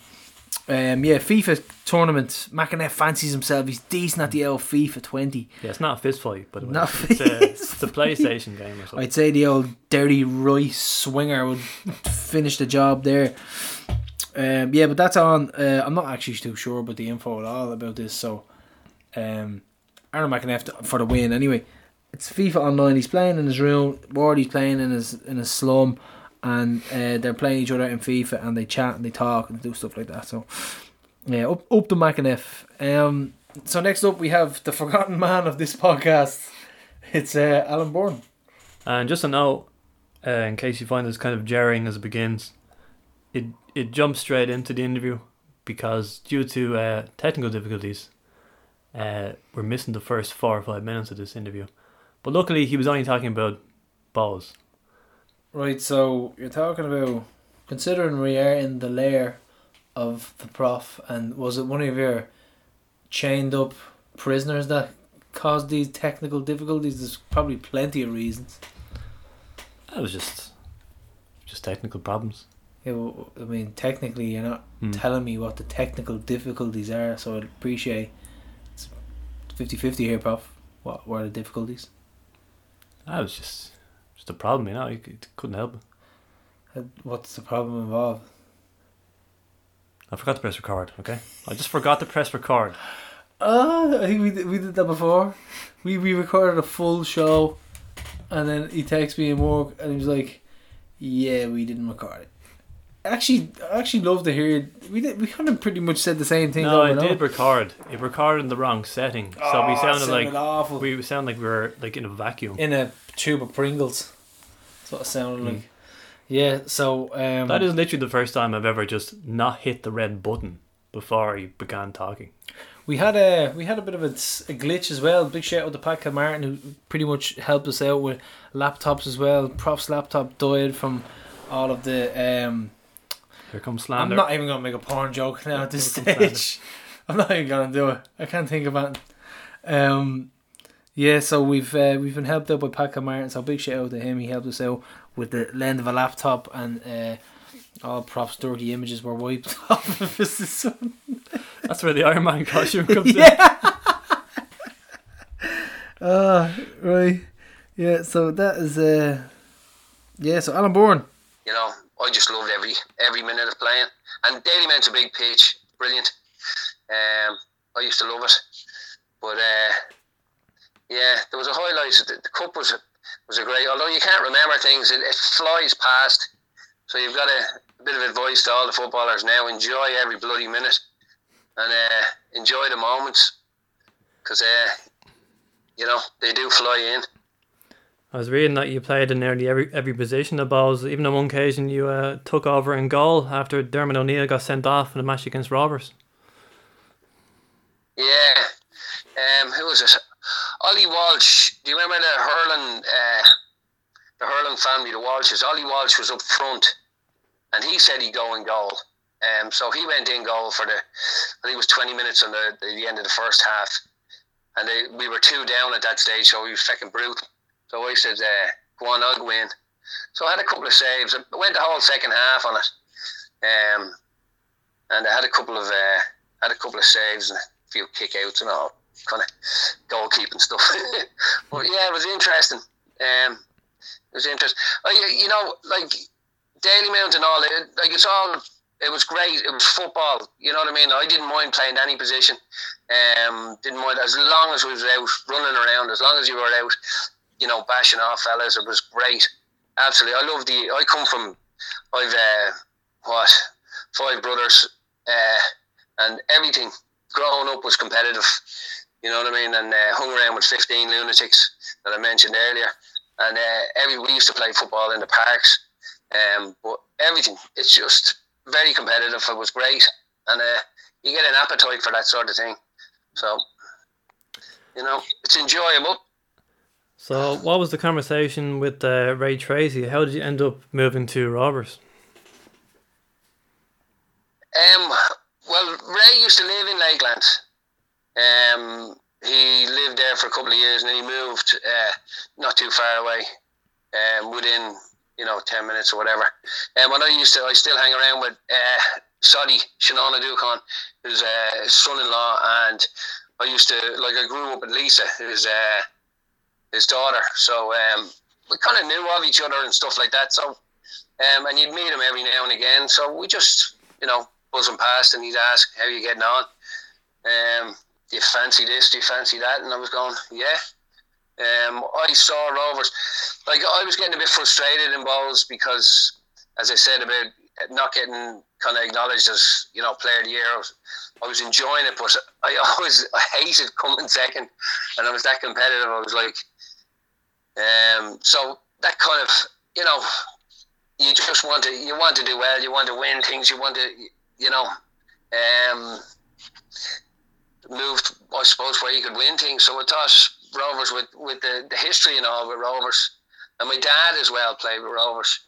Um, he was in Johnville, and uh, he went Rovers, and then he went to Drumcondra, and then he went up north. So I kind of followed his his. Uh, he always wanted me to be to be a a, a Rovers man, and uh, coming from the area, you know, with Milltown just just down the road, like uh, Lakelands is just beside Dundrum, so uh, everybody in the area was was uh, Rovers. It was actually quite unusual that I did go out to, to Bohs, but it was just an opportunity and an opportunity taken, you know. So um, you know what do you do? You had a, I had a chat with Ray. Uh, there was a few things changing in Bohs, and I just thought to myself, right, I'll do this for myself.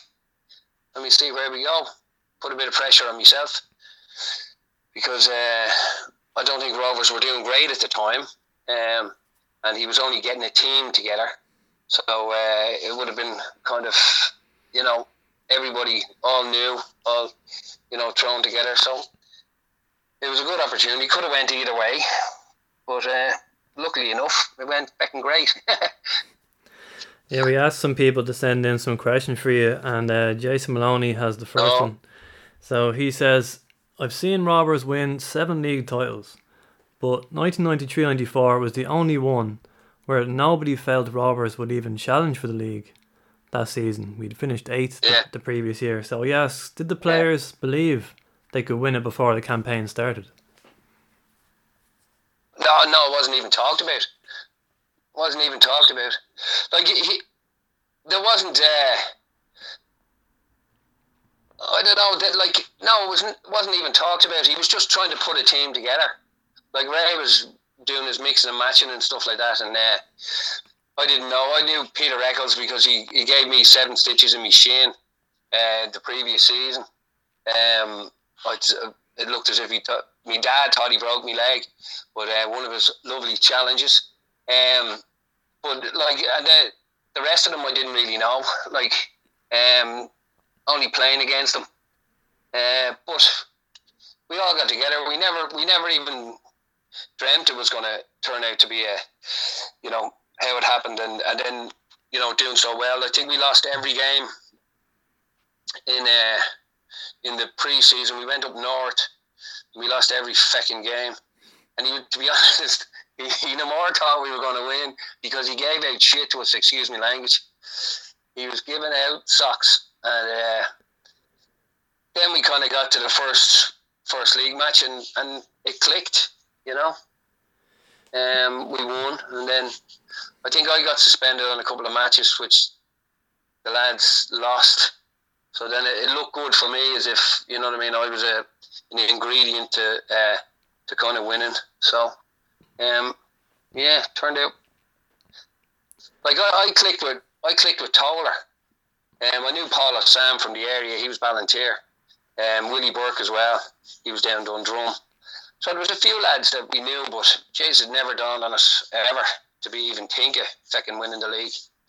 And as far as me kind of getting player of the year and stuff like that, I it usually going by like in Bohs, it always ends up with a, a goal scorer or something like that. You know what I mean? Um, so yeah, it ended up being a great year. It's fantastic.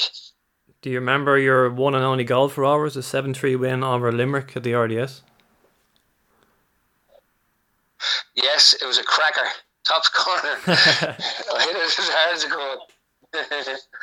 um, yeah, and I thought it was great. Nobody else even noticed it because we were we were we had a bit of a lead, and uh, yeah, I thought it was a cracker. But um, I never score goals, you know. And uh, just a just a challenge battle. We were having a good spell that time, seven wins in a row. You actually won the league's Player of the Year month in November, so you got that bit of recognition as well. Yeah, I got um, I did. I was like, as I say, the way things kind of fell. Um, I had I had come from a fairly successful team. Always, um, you know, the cup, and then we should have won the league that time um, when it went to the round robin because we were ahead. It was the only position that you couldn't have a winner at the time. You could have every other position in the league, um, but you couldn't have first and second on goal difference.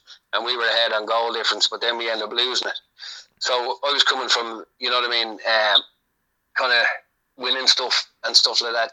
To uh, so my name would have been around, um, and I think most of them things are, are journalists and stuff like that who who talk and if they can't think of anyone else, they'll say the, the first fella that's popular or whatever at the time. So um, they might need me at the matches or whatever. But um, when Rovers start playing well, then every single, you know, everyone, the amount of people came out of the woodwork with Rovers was fantastic. The uh, the support and the, like in the RDS, if you think about it, we had no no home ground at the time, and uh, the RDS was, Jason was madness absolute madness.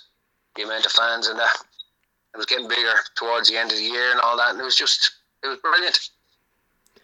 Do you remember uh, that stage in the season? It was around January, February. It seemed like we were letting it slip away. There was a four-game losing run. Yeah. Knocked out of the cup by Bohs. Yeah. Ended up with like a, a, Yeah. a big pressure penalty by John Toal, getting us a winner at Dalymount. So do you remember that that period? Um, I remember uh, there was a fella called Coxie Corbally. Paddy Corbally passed away over Christmas, and it had a hell of an effect on everybody because he was kind of Trasser's link um, between. It was a link between the management and the players. And when Paddy, Paddy had always, if you'd have a row with whoever, or, you know what I mean, Mackin or someone, um, Paddy would come over to you ten minutes later or something. Yeah, all right, what's going on and stuff like that, and sort it out. You know what I mean? But then when when uh, when Paddy passed away, God bless him, um, it kind of had a little bit of a distance. Um, this is what I feel kind of happened, but um, and it shook everybody, if you know what I mean. Um, so that's yeah, sure we we kind of put ourselves under pressure. Um, you know, over the over the Christmas, but uh, that was the biggest shock over the Christmas for everyone, and I think that's what the dip was. You know what I mean? If, if everyone had been there who was there at the start of the season, I think things just would have rolled through. But um, God bless him. And what do you remember from the the day we won the league title two in two one two one win over Shelbourne, a game which nearly didn't go ahead because of uh, rain, torrential rain. Yeah. Yeah, I remember. See, um, yeah, I just remember. I remember kind of saying the pressure's off, but then you didn't realise what it was to win a league. You know what I mean? You're always looking for it as a player, looking for it as a player, and then you know what I mean. I appreciate it now to being able to say that I won a league, but at the time you don't really, and it's like most of the footballers, like you're driven on ego, you're driven on, you know what I mean, whatever, because you have to be to a certain degree, because um, if you don't think you can do it, you're not going to, you know, express it. But um, you know, like to win a league to a Rovers, it, it's actually it's kind of beyond words. It's brilliant. Like the the, the Rovers teams that, that went before and all that, you know what I mean, the three in a row and the trebles and doubles you hear about and all this, and it's fantastic. And then I'm, I'm quite happy saying, yes, I won a league with Rovers um, and got player of the year at the time. Like, nobody can take that away from you. And it's, you're, you're not thinking about it at the time because every game you're just taking it as a game at a time, game at a time, seeing what you can do, seeing what you can do. If we win this, and then a few things go wrong, a few things go right. Um, you score an odd goal, but uh, you know it's it's it's fantastic looking back now, um, and you only appreciate it the kind of older you get. But um, at the time, yeah, I I thought we kind of deserved it with the little hiccup over Christmas and stuff like that. We were definitely the better team in the league. Um, you know, and there was there was good teams like Cork were a tough fucking team. Um, Shells, you know what I mean. Bohs, Bohs always gave us a, a good fight, but uh, Galway were involved you know, too, weren't they? Galway. Who was yeah. the centre forward for Galway? I can see him. Uh, Brennan. Um, was it Johnny Johnny Glenn or something? Was it? No. I forget now. Who am I talking about? Yeah, doesn't matter. What about the uh, um, what about the Player of the Year ceremony itself? What are your memories from that night? I didn't go that night. I was uh, I was actually in a hotel room. Um, I was over at Charlton Athletic. I probably shouldn't have went. Uh, Charlton Athletic on a trial. Um, and I was in a. I got a phone call in the afternoon, um, just to say you know, can you say a few words because you won? So I didn't actually get to enjoy it, and um, at all. But there, there was, you know, the at, at that stage, there was uh, plenty of rumours about, you know, not staying and and other people going and stuff like that. So um, I don't know. It's I would have had a great night if it had been there, but um, you know, I didn't. I didn't get to to enjoy it to be honest. Considering uh, Geoghegan has scored 23 goals and there was so many good players all over the pitch, like veterans like Alan O'Neill and yeah. Captain Peter Eccles, who we've had yeah. in the podcast as well. Was it a big surprise when you, you won that yeah. award?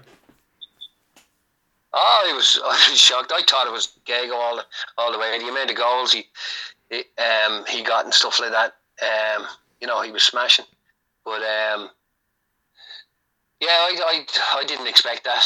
You know, like you you hope for things, but um, you know, you, if it does happen, you're you're very very you're lucky and honoured and all that. But if it doesn't, you you know, you just keep trying.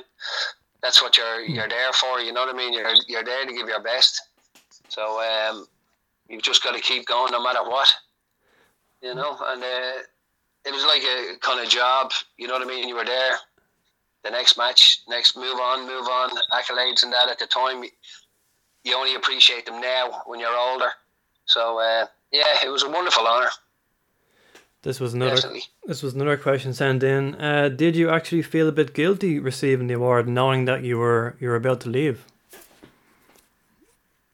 I hadn't made up my mind at that stage. See, this is the thing. Right. I, I think, um, and I got I got questioned about when you talk about Rovers and me, everyone wants to know what happened between me and Ray and stuff like that. Nothing really happened between me and Ray. Um, but I hadn't made up my mind, but I think I got tired Uh, if you know what I mean, there was rumor of other players that uh, may have you know left or gone at that stage, but I was only coming off a week away with the lads in Spain. Um, you know what I mean? Like Rovers as a team, we went over, so I had no intention at that stage of going anywhere. Just but things kind of deteriorated. Then after that, um, because I was like I was away for a week, and then we were I was over on a trial on that weekend. So, but then when we got back, all the everybody's asking you questions. Every you know, they're all interested. In, um, to be honest, I hadn't hadn't made up my mind then at that stage. And as it happened, we Rovers ended up losing three key players to Shelbourne at the end of the season, yourself and Gago included. So, I suppose just Yeah. a, a brief timeline of how it all went down when when you all ended up being transferred.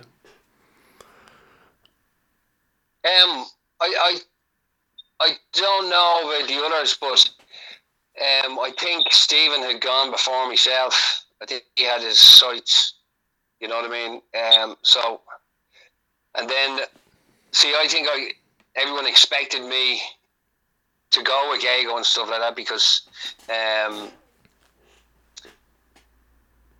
like Ray, uh, smashing manager, all that. He, but uh, when Coxie passed away, the the little link between player and manager, I thought, uh, was lost. So that was a bit of a, you know, an influence. Um, if Coxie might have been there, he might have got talked around. Um, but there was yeah, there was a few things that we couldn't agree on, and then uh, when you're when you're dealing with someone else, then another club and stuff like that, and they're agreeing with you all the way. Um, you know, it's a, it's a difficult time, and uh, you know, I just I made up my mind, and I said once again, uh, kind of this situation turned a bit sour, so it was time to move on. And when you've spoken to Rovers fans in years gone by, uh, does it feel like they've got very fond memories of you? But at the same time, do you get a bit of ribbon over uh, leaving that season? Oh yeah. There's a lot of Brendan Kearns and Mick Kearns, uh, Whack and uh, his brother. Oh, Every time I ring yeah. him, like I, I would have worked, I would have worked company wise. My dad would have worked with Brendan's dad, so and he was mad, like it's in the blood Rovers, and this is what I mean. Like the, everything was pointing to Rovers, um, you know, growing up and stuff like that. So, um, I remember going in with my dad, and he was proud as punch, introducing me to Brendan's dad, who was in charge of foreman with G and T Cramptons. And, uh, and he says he's after signing for Rovers, and I was standing in his office, so I didn't know what to do, say, or anything. I was like, "Hello." so, um, but you know, Brendan uh, and Brendan still to this day, every time I ring him, he goes, "Oh yeah, this the fella that fecked off the shells." Like, and it's what many years is it now? About 20, 30 years nearly. No, it's about twenty five, is it? Yeah, 25, yeah. Twenty five, yeah. So, So I still get a bit of stick, and you know everybody, everybody, you say hello to kind of Rovers fans, and it, just takes a minute, if you know what I mean. You're kind of like, oh yeah, how's it going? All right. Oh yeah, Alan Byrne, yeah, with Rovers. Oh, you're, you know, you weren't a bad player, and you're going, oh, thanks very much. And then it just it hits. it's like you fucking bastard. But uh, you know, it is what it is. Um, can't do anything about it now, and it, it just, you know, it did happen, and for whatever reasons. So you had the one season at Shells before uh, moving up north to uh, Linfield. Yeah, I um, I did. Did I not? I think I had a year and a half with Ollie. I think it was nearly in the second year. I ran into. Uh, Shells were having trouble with uh, managers. They had Colin Murphy and uh, Damien Richardson, and I have to say I didn't get on with either of them.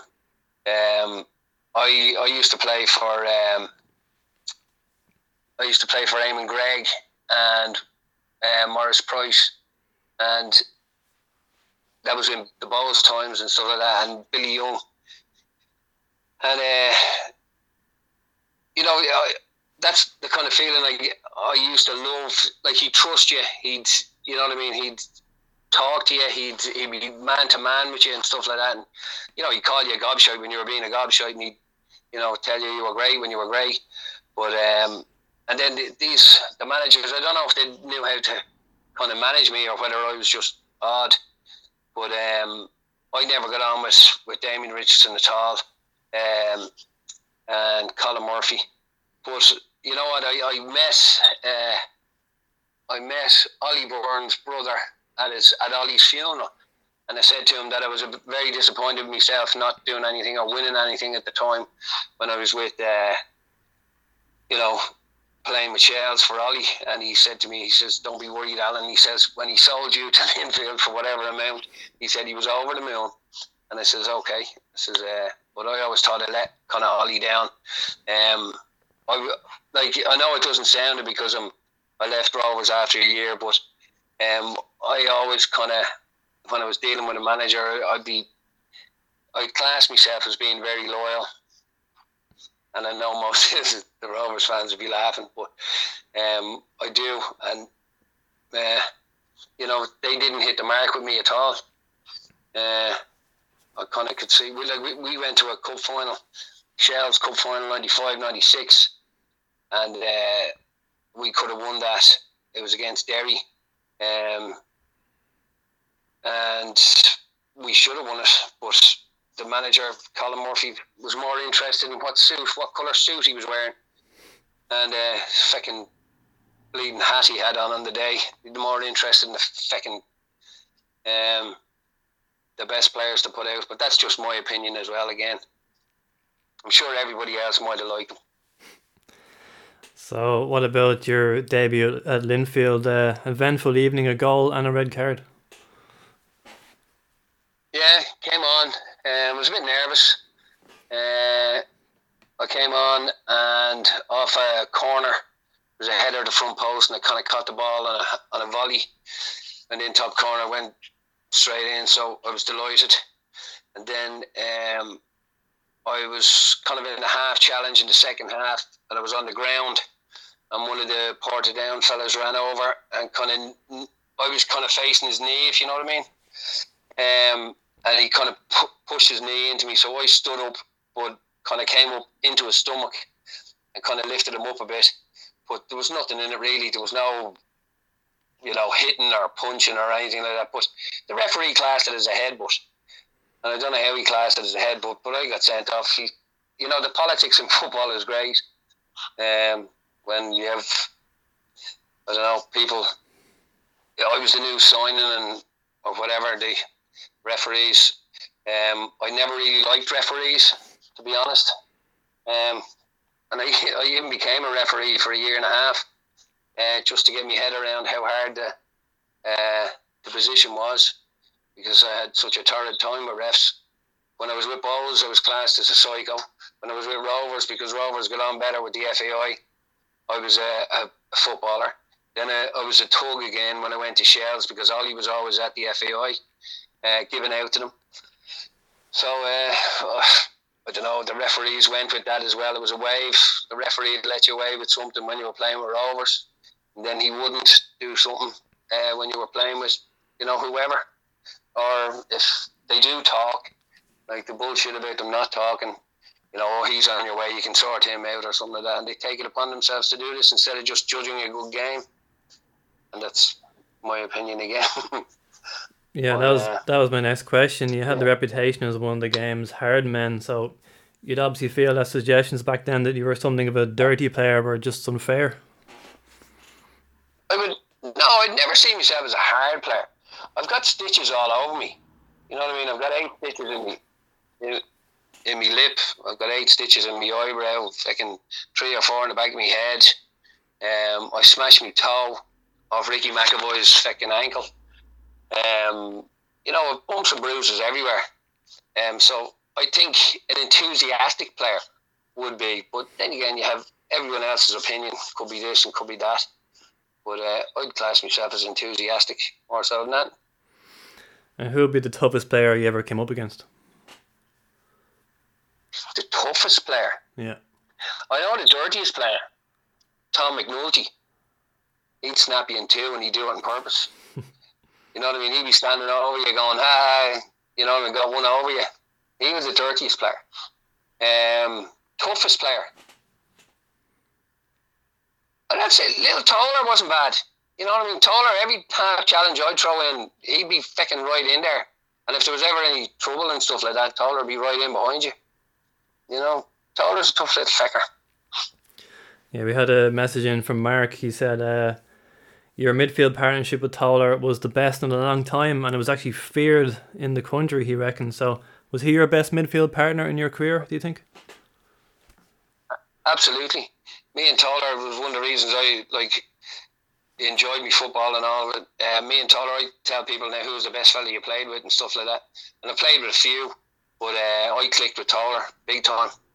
You know what I mean? Um, smashing fella. Uh, we just he didn't know me from Adam. I'm, I'm a bit you know hyperactive and stuff like that. Well, used to be getting older, but um, Jesus Toller, I'd say he was looking at me coming through the door with me long hair, thinking I was Mel Gibson. You know. Um, but uh, no, we settled down and we had a great, great partnership. I, to this day, I always tell people that Toller would be my, would the best partner uh, that I've ever played with. So, uh, you know, he's not great at golf though. oh, you still play golf, do you? I know, like the odd time, try get him out. Yeah. Um, I think he's uh, his handicap. He'd probably be looking for a few points. I think he got a near a, a hip operation or something. So probably a few points on his handicap. Question from Kieran. He asks uh, you, when did he first realise, as the old song goes, he knew the Bohs were shite? See, I got asked that. I got asked that. Like, uh, it's not directly. Like, I hope the question's not directly at Bohs, but I'm sure it probably is. I got asked a, a, question. I was at a, I was lucky enough to be asked to uh, lunch at Christmas. Um, the Rovers, Shamrock Rovers, uh, do, and uh, I got asked a question about, you know what I mean, like we're both shy, but you know who's. I have to say that anyone who played League of Ireland and any at any level or any stage, um, has given up a hell of a lot of their life, if you know what I mean. Instead of birthdays, anniversaries, all this and to get to a training level where you can actually run around and match other players who've given up an awful lot, there's nothing shite about you. If you know what I mean. If you get a chance to represent the League of Ireland team at any level for any length of time, you're doing well. Because I know where we always say play second fiddle to the English league and stuff like that. Oh, if you're not in England, you're crap. Um, but there's some good footballers and there's some good footballer or good football being played in League of Ireland. If you look, you know what I mean, take your time to look at it. If you look at it at an instant, any instant, you look at, you know, the English League and it looks shite. Um, if you're a, a proper supporter, you'll appreciate that there's good football being played in, in the League of Ireland um, for many a year. You know what I mean? And I wouldn't say any of the teams that I played against or played with were shite in any way. So, who's the best player you've played with and best player you played against in your career? Well, the, the best player, like it have to be the best player you played with. Is this personally like for me it would be Toller because I clicked and it, it, you know what I mean. It seemed to go very well and we seemed to do quite well. So, um, that's from a you know selfish kind of a personal thing. Like mm. Toller made me look good. I helped him, made him look good. Hopefully, um, you know, and it, but that it, like it was a very good time. It was. Um, well, let's say who, which player had the best natural ability of any club that you played with. I thought, I thought Ricky McEvoy was freaking phenomenal. I was in the youth team, the, the B team with Bohs up in the stand, and I remember trying to get in. It was a Friday night or something like that, and the Bohs and Rovers. And I remember Ricky, I don't know, just he just changed the game. I think he scored an overhead kick or something on the night, and I just thought, flipping hell. I said, where the hell did that come from? And I says, would you not just get in? My answer to everything is get closer to him and stuff like that. And nobody could. You know what I mean? So um, I thought Ricky was very good, but uh, I played against. I played against. I had the chance to play against Eric Cantona and then Man United. We played against Man United three times, and Liverpool a couple of times, Celtic and Man City and all this. We had it was the Bohs 125th um, year of of being Bohs, and they had some smashing sides over. Like, uh, and I remember um, like playing against the English leagues. It was brilliant. But I got a chance to play in 93, 94. Um, uh, against Man United and all this. Um, we played against Man United in Tolka Park, and I played against Cantona. And Jesus, he the vision he had was unbelievable. He wouldn't. I was always trying to get tighter, tighter, um, and he just he knew where he was going. He knew where the ball was going before you even, you know, turned. He uh, it was phenomenal. He was absolutely phenomenal. So yeah, Cantona was good. And what about funniest moment in football? So if you could give us one, maybe on the pitch and one off the pitch, if you, if you can think of one. I never really like. I enjoyed the football. Uh, I suppose one of the Man United, that Man United match, uh, Giggs went out to take a corner and a young one jumped over and gave him a big kiss, and he couldn't continue until he peeled him off. So that was kind of funny, but I never. Uh, I never took me football.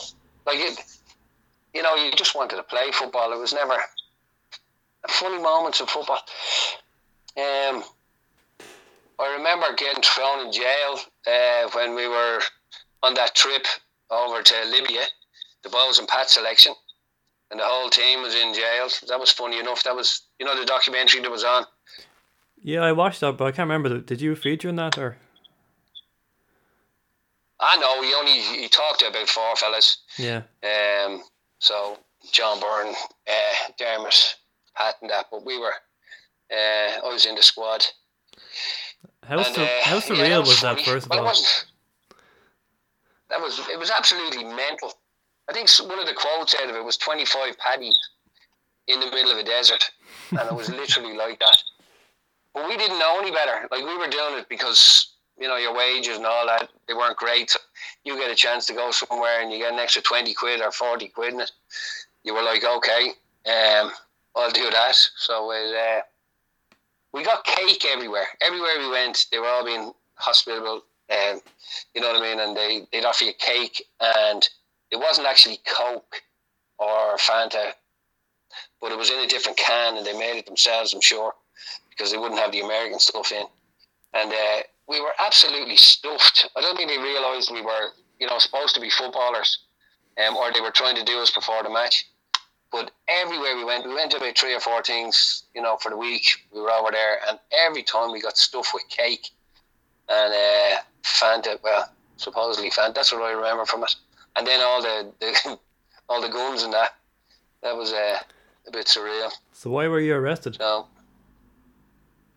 that was after um, the the uh, contractors that were there invited us out for a night uh, the day after because they had built their own bar uh, unknowing to the Libyan uh, powers that be, and uh, they invited us for a drink in their bar because there's no bars in the hotel around that. So we jumped in a couple of um, cars and stuff like that. And we got brought out, um, and we'd been we'd been brought around by you know what I mean diplomat diplomatic plates and stuff like that all the time and fellas with you know minders, fellas with guns. Um, I remember me and Rod the Cars went for a walk uh, out the hotel, and it was in the middle of nowhere. And we went across a bridge that looked as if it had been bombed, and we kind of had a look around, and said, you know, looking for a shop or something.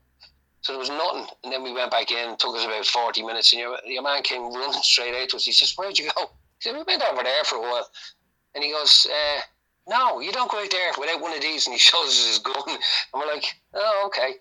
Well, I said Rod's from Ballybrack, so you know what I mean. We've been covered. Um, so, you know, it was, it, that was it was mad. But we got on the way back. The police uh, realised that we weren't that we were contractors, and I don't think you're allowed out after a certain time um, with the certain license plates they had. So they brought us out, started shouting at us, telling us that we had uh, whiskey we were drinking whiskey and stuff like that. And we said, no, no, we didn't. But um, they eventually let us, let us go. So it was very scary. So, what have you been up to uh, since retirement from the game? Uh, nothing really. Just had I have a couple of kids, a, a lovely wife, beautiful wife, Lisa, um, and no football. I'm trying to get a golf game together.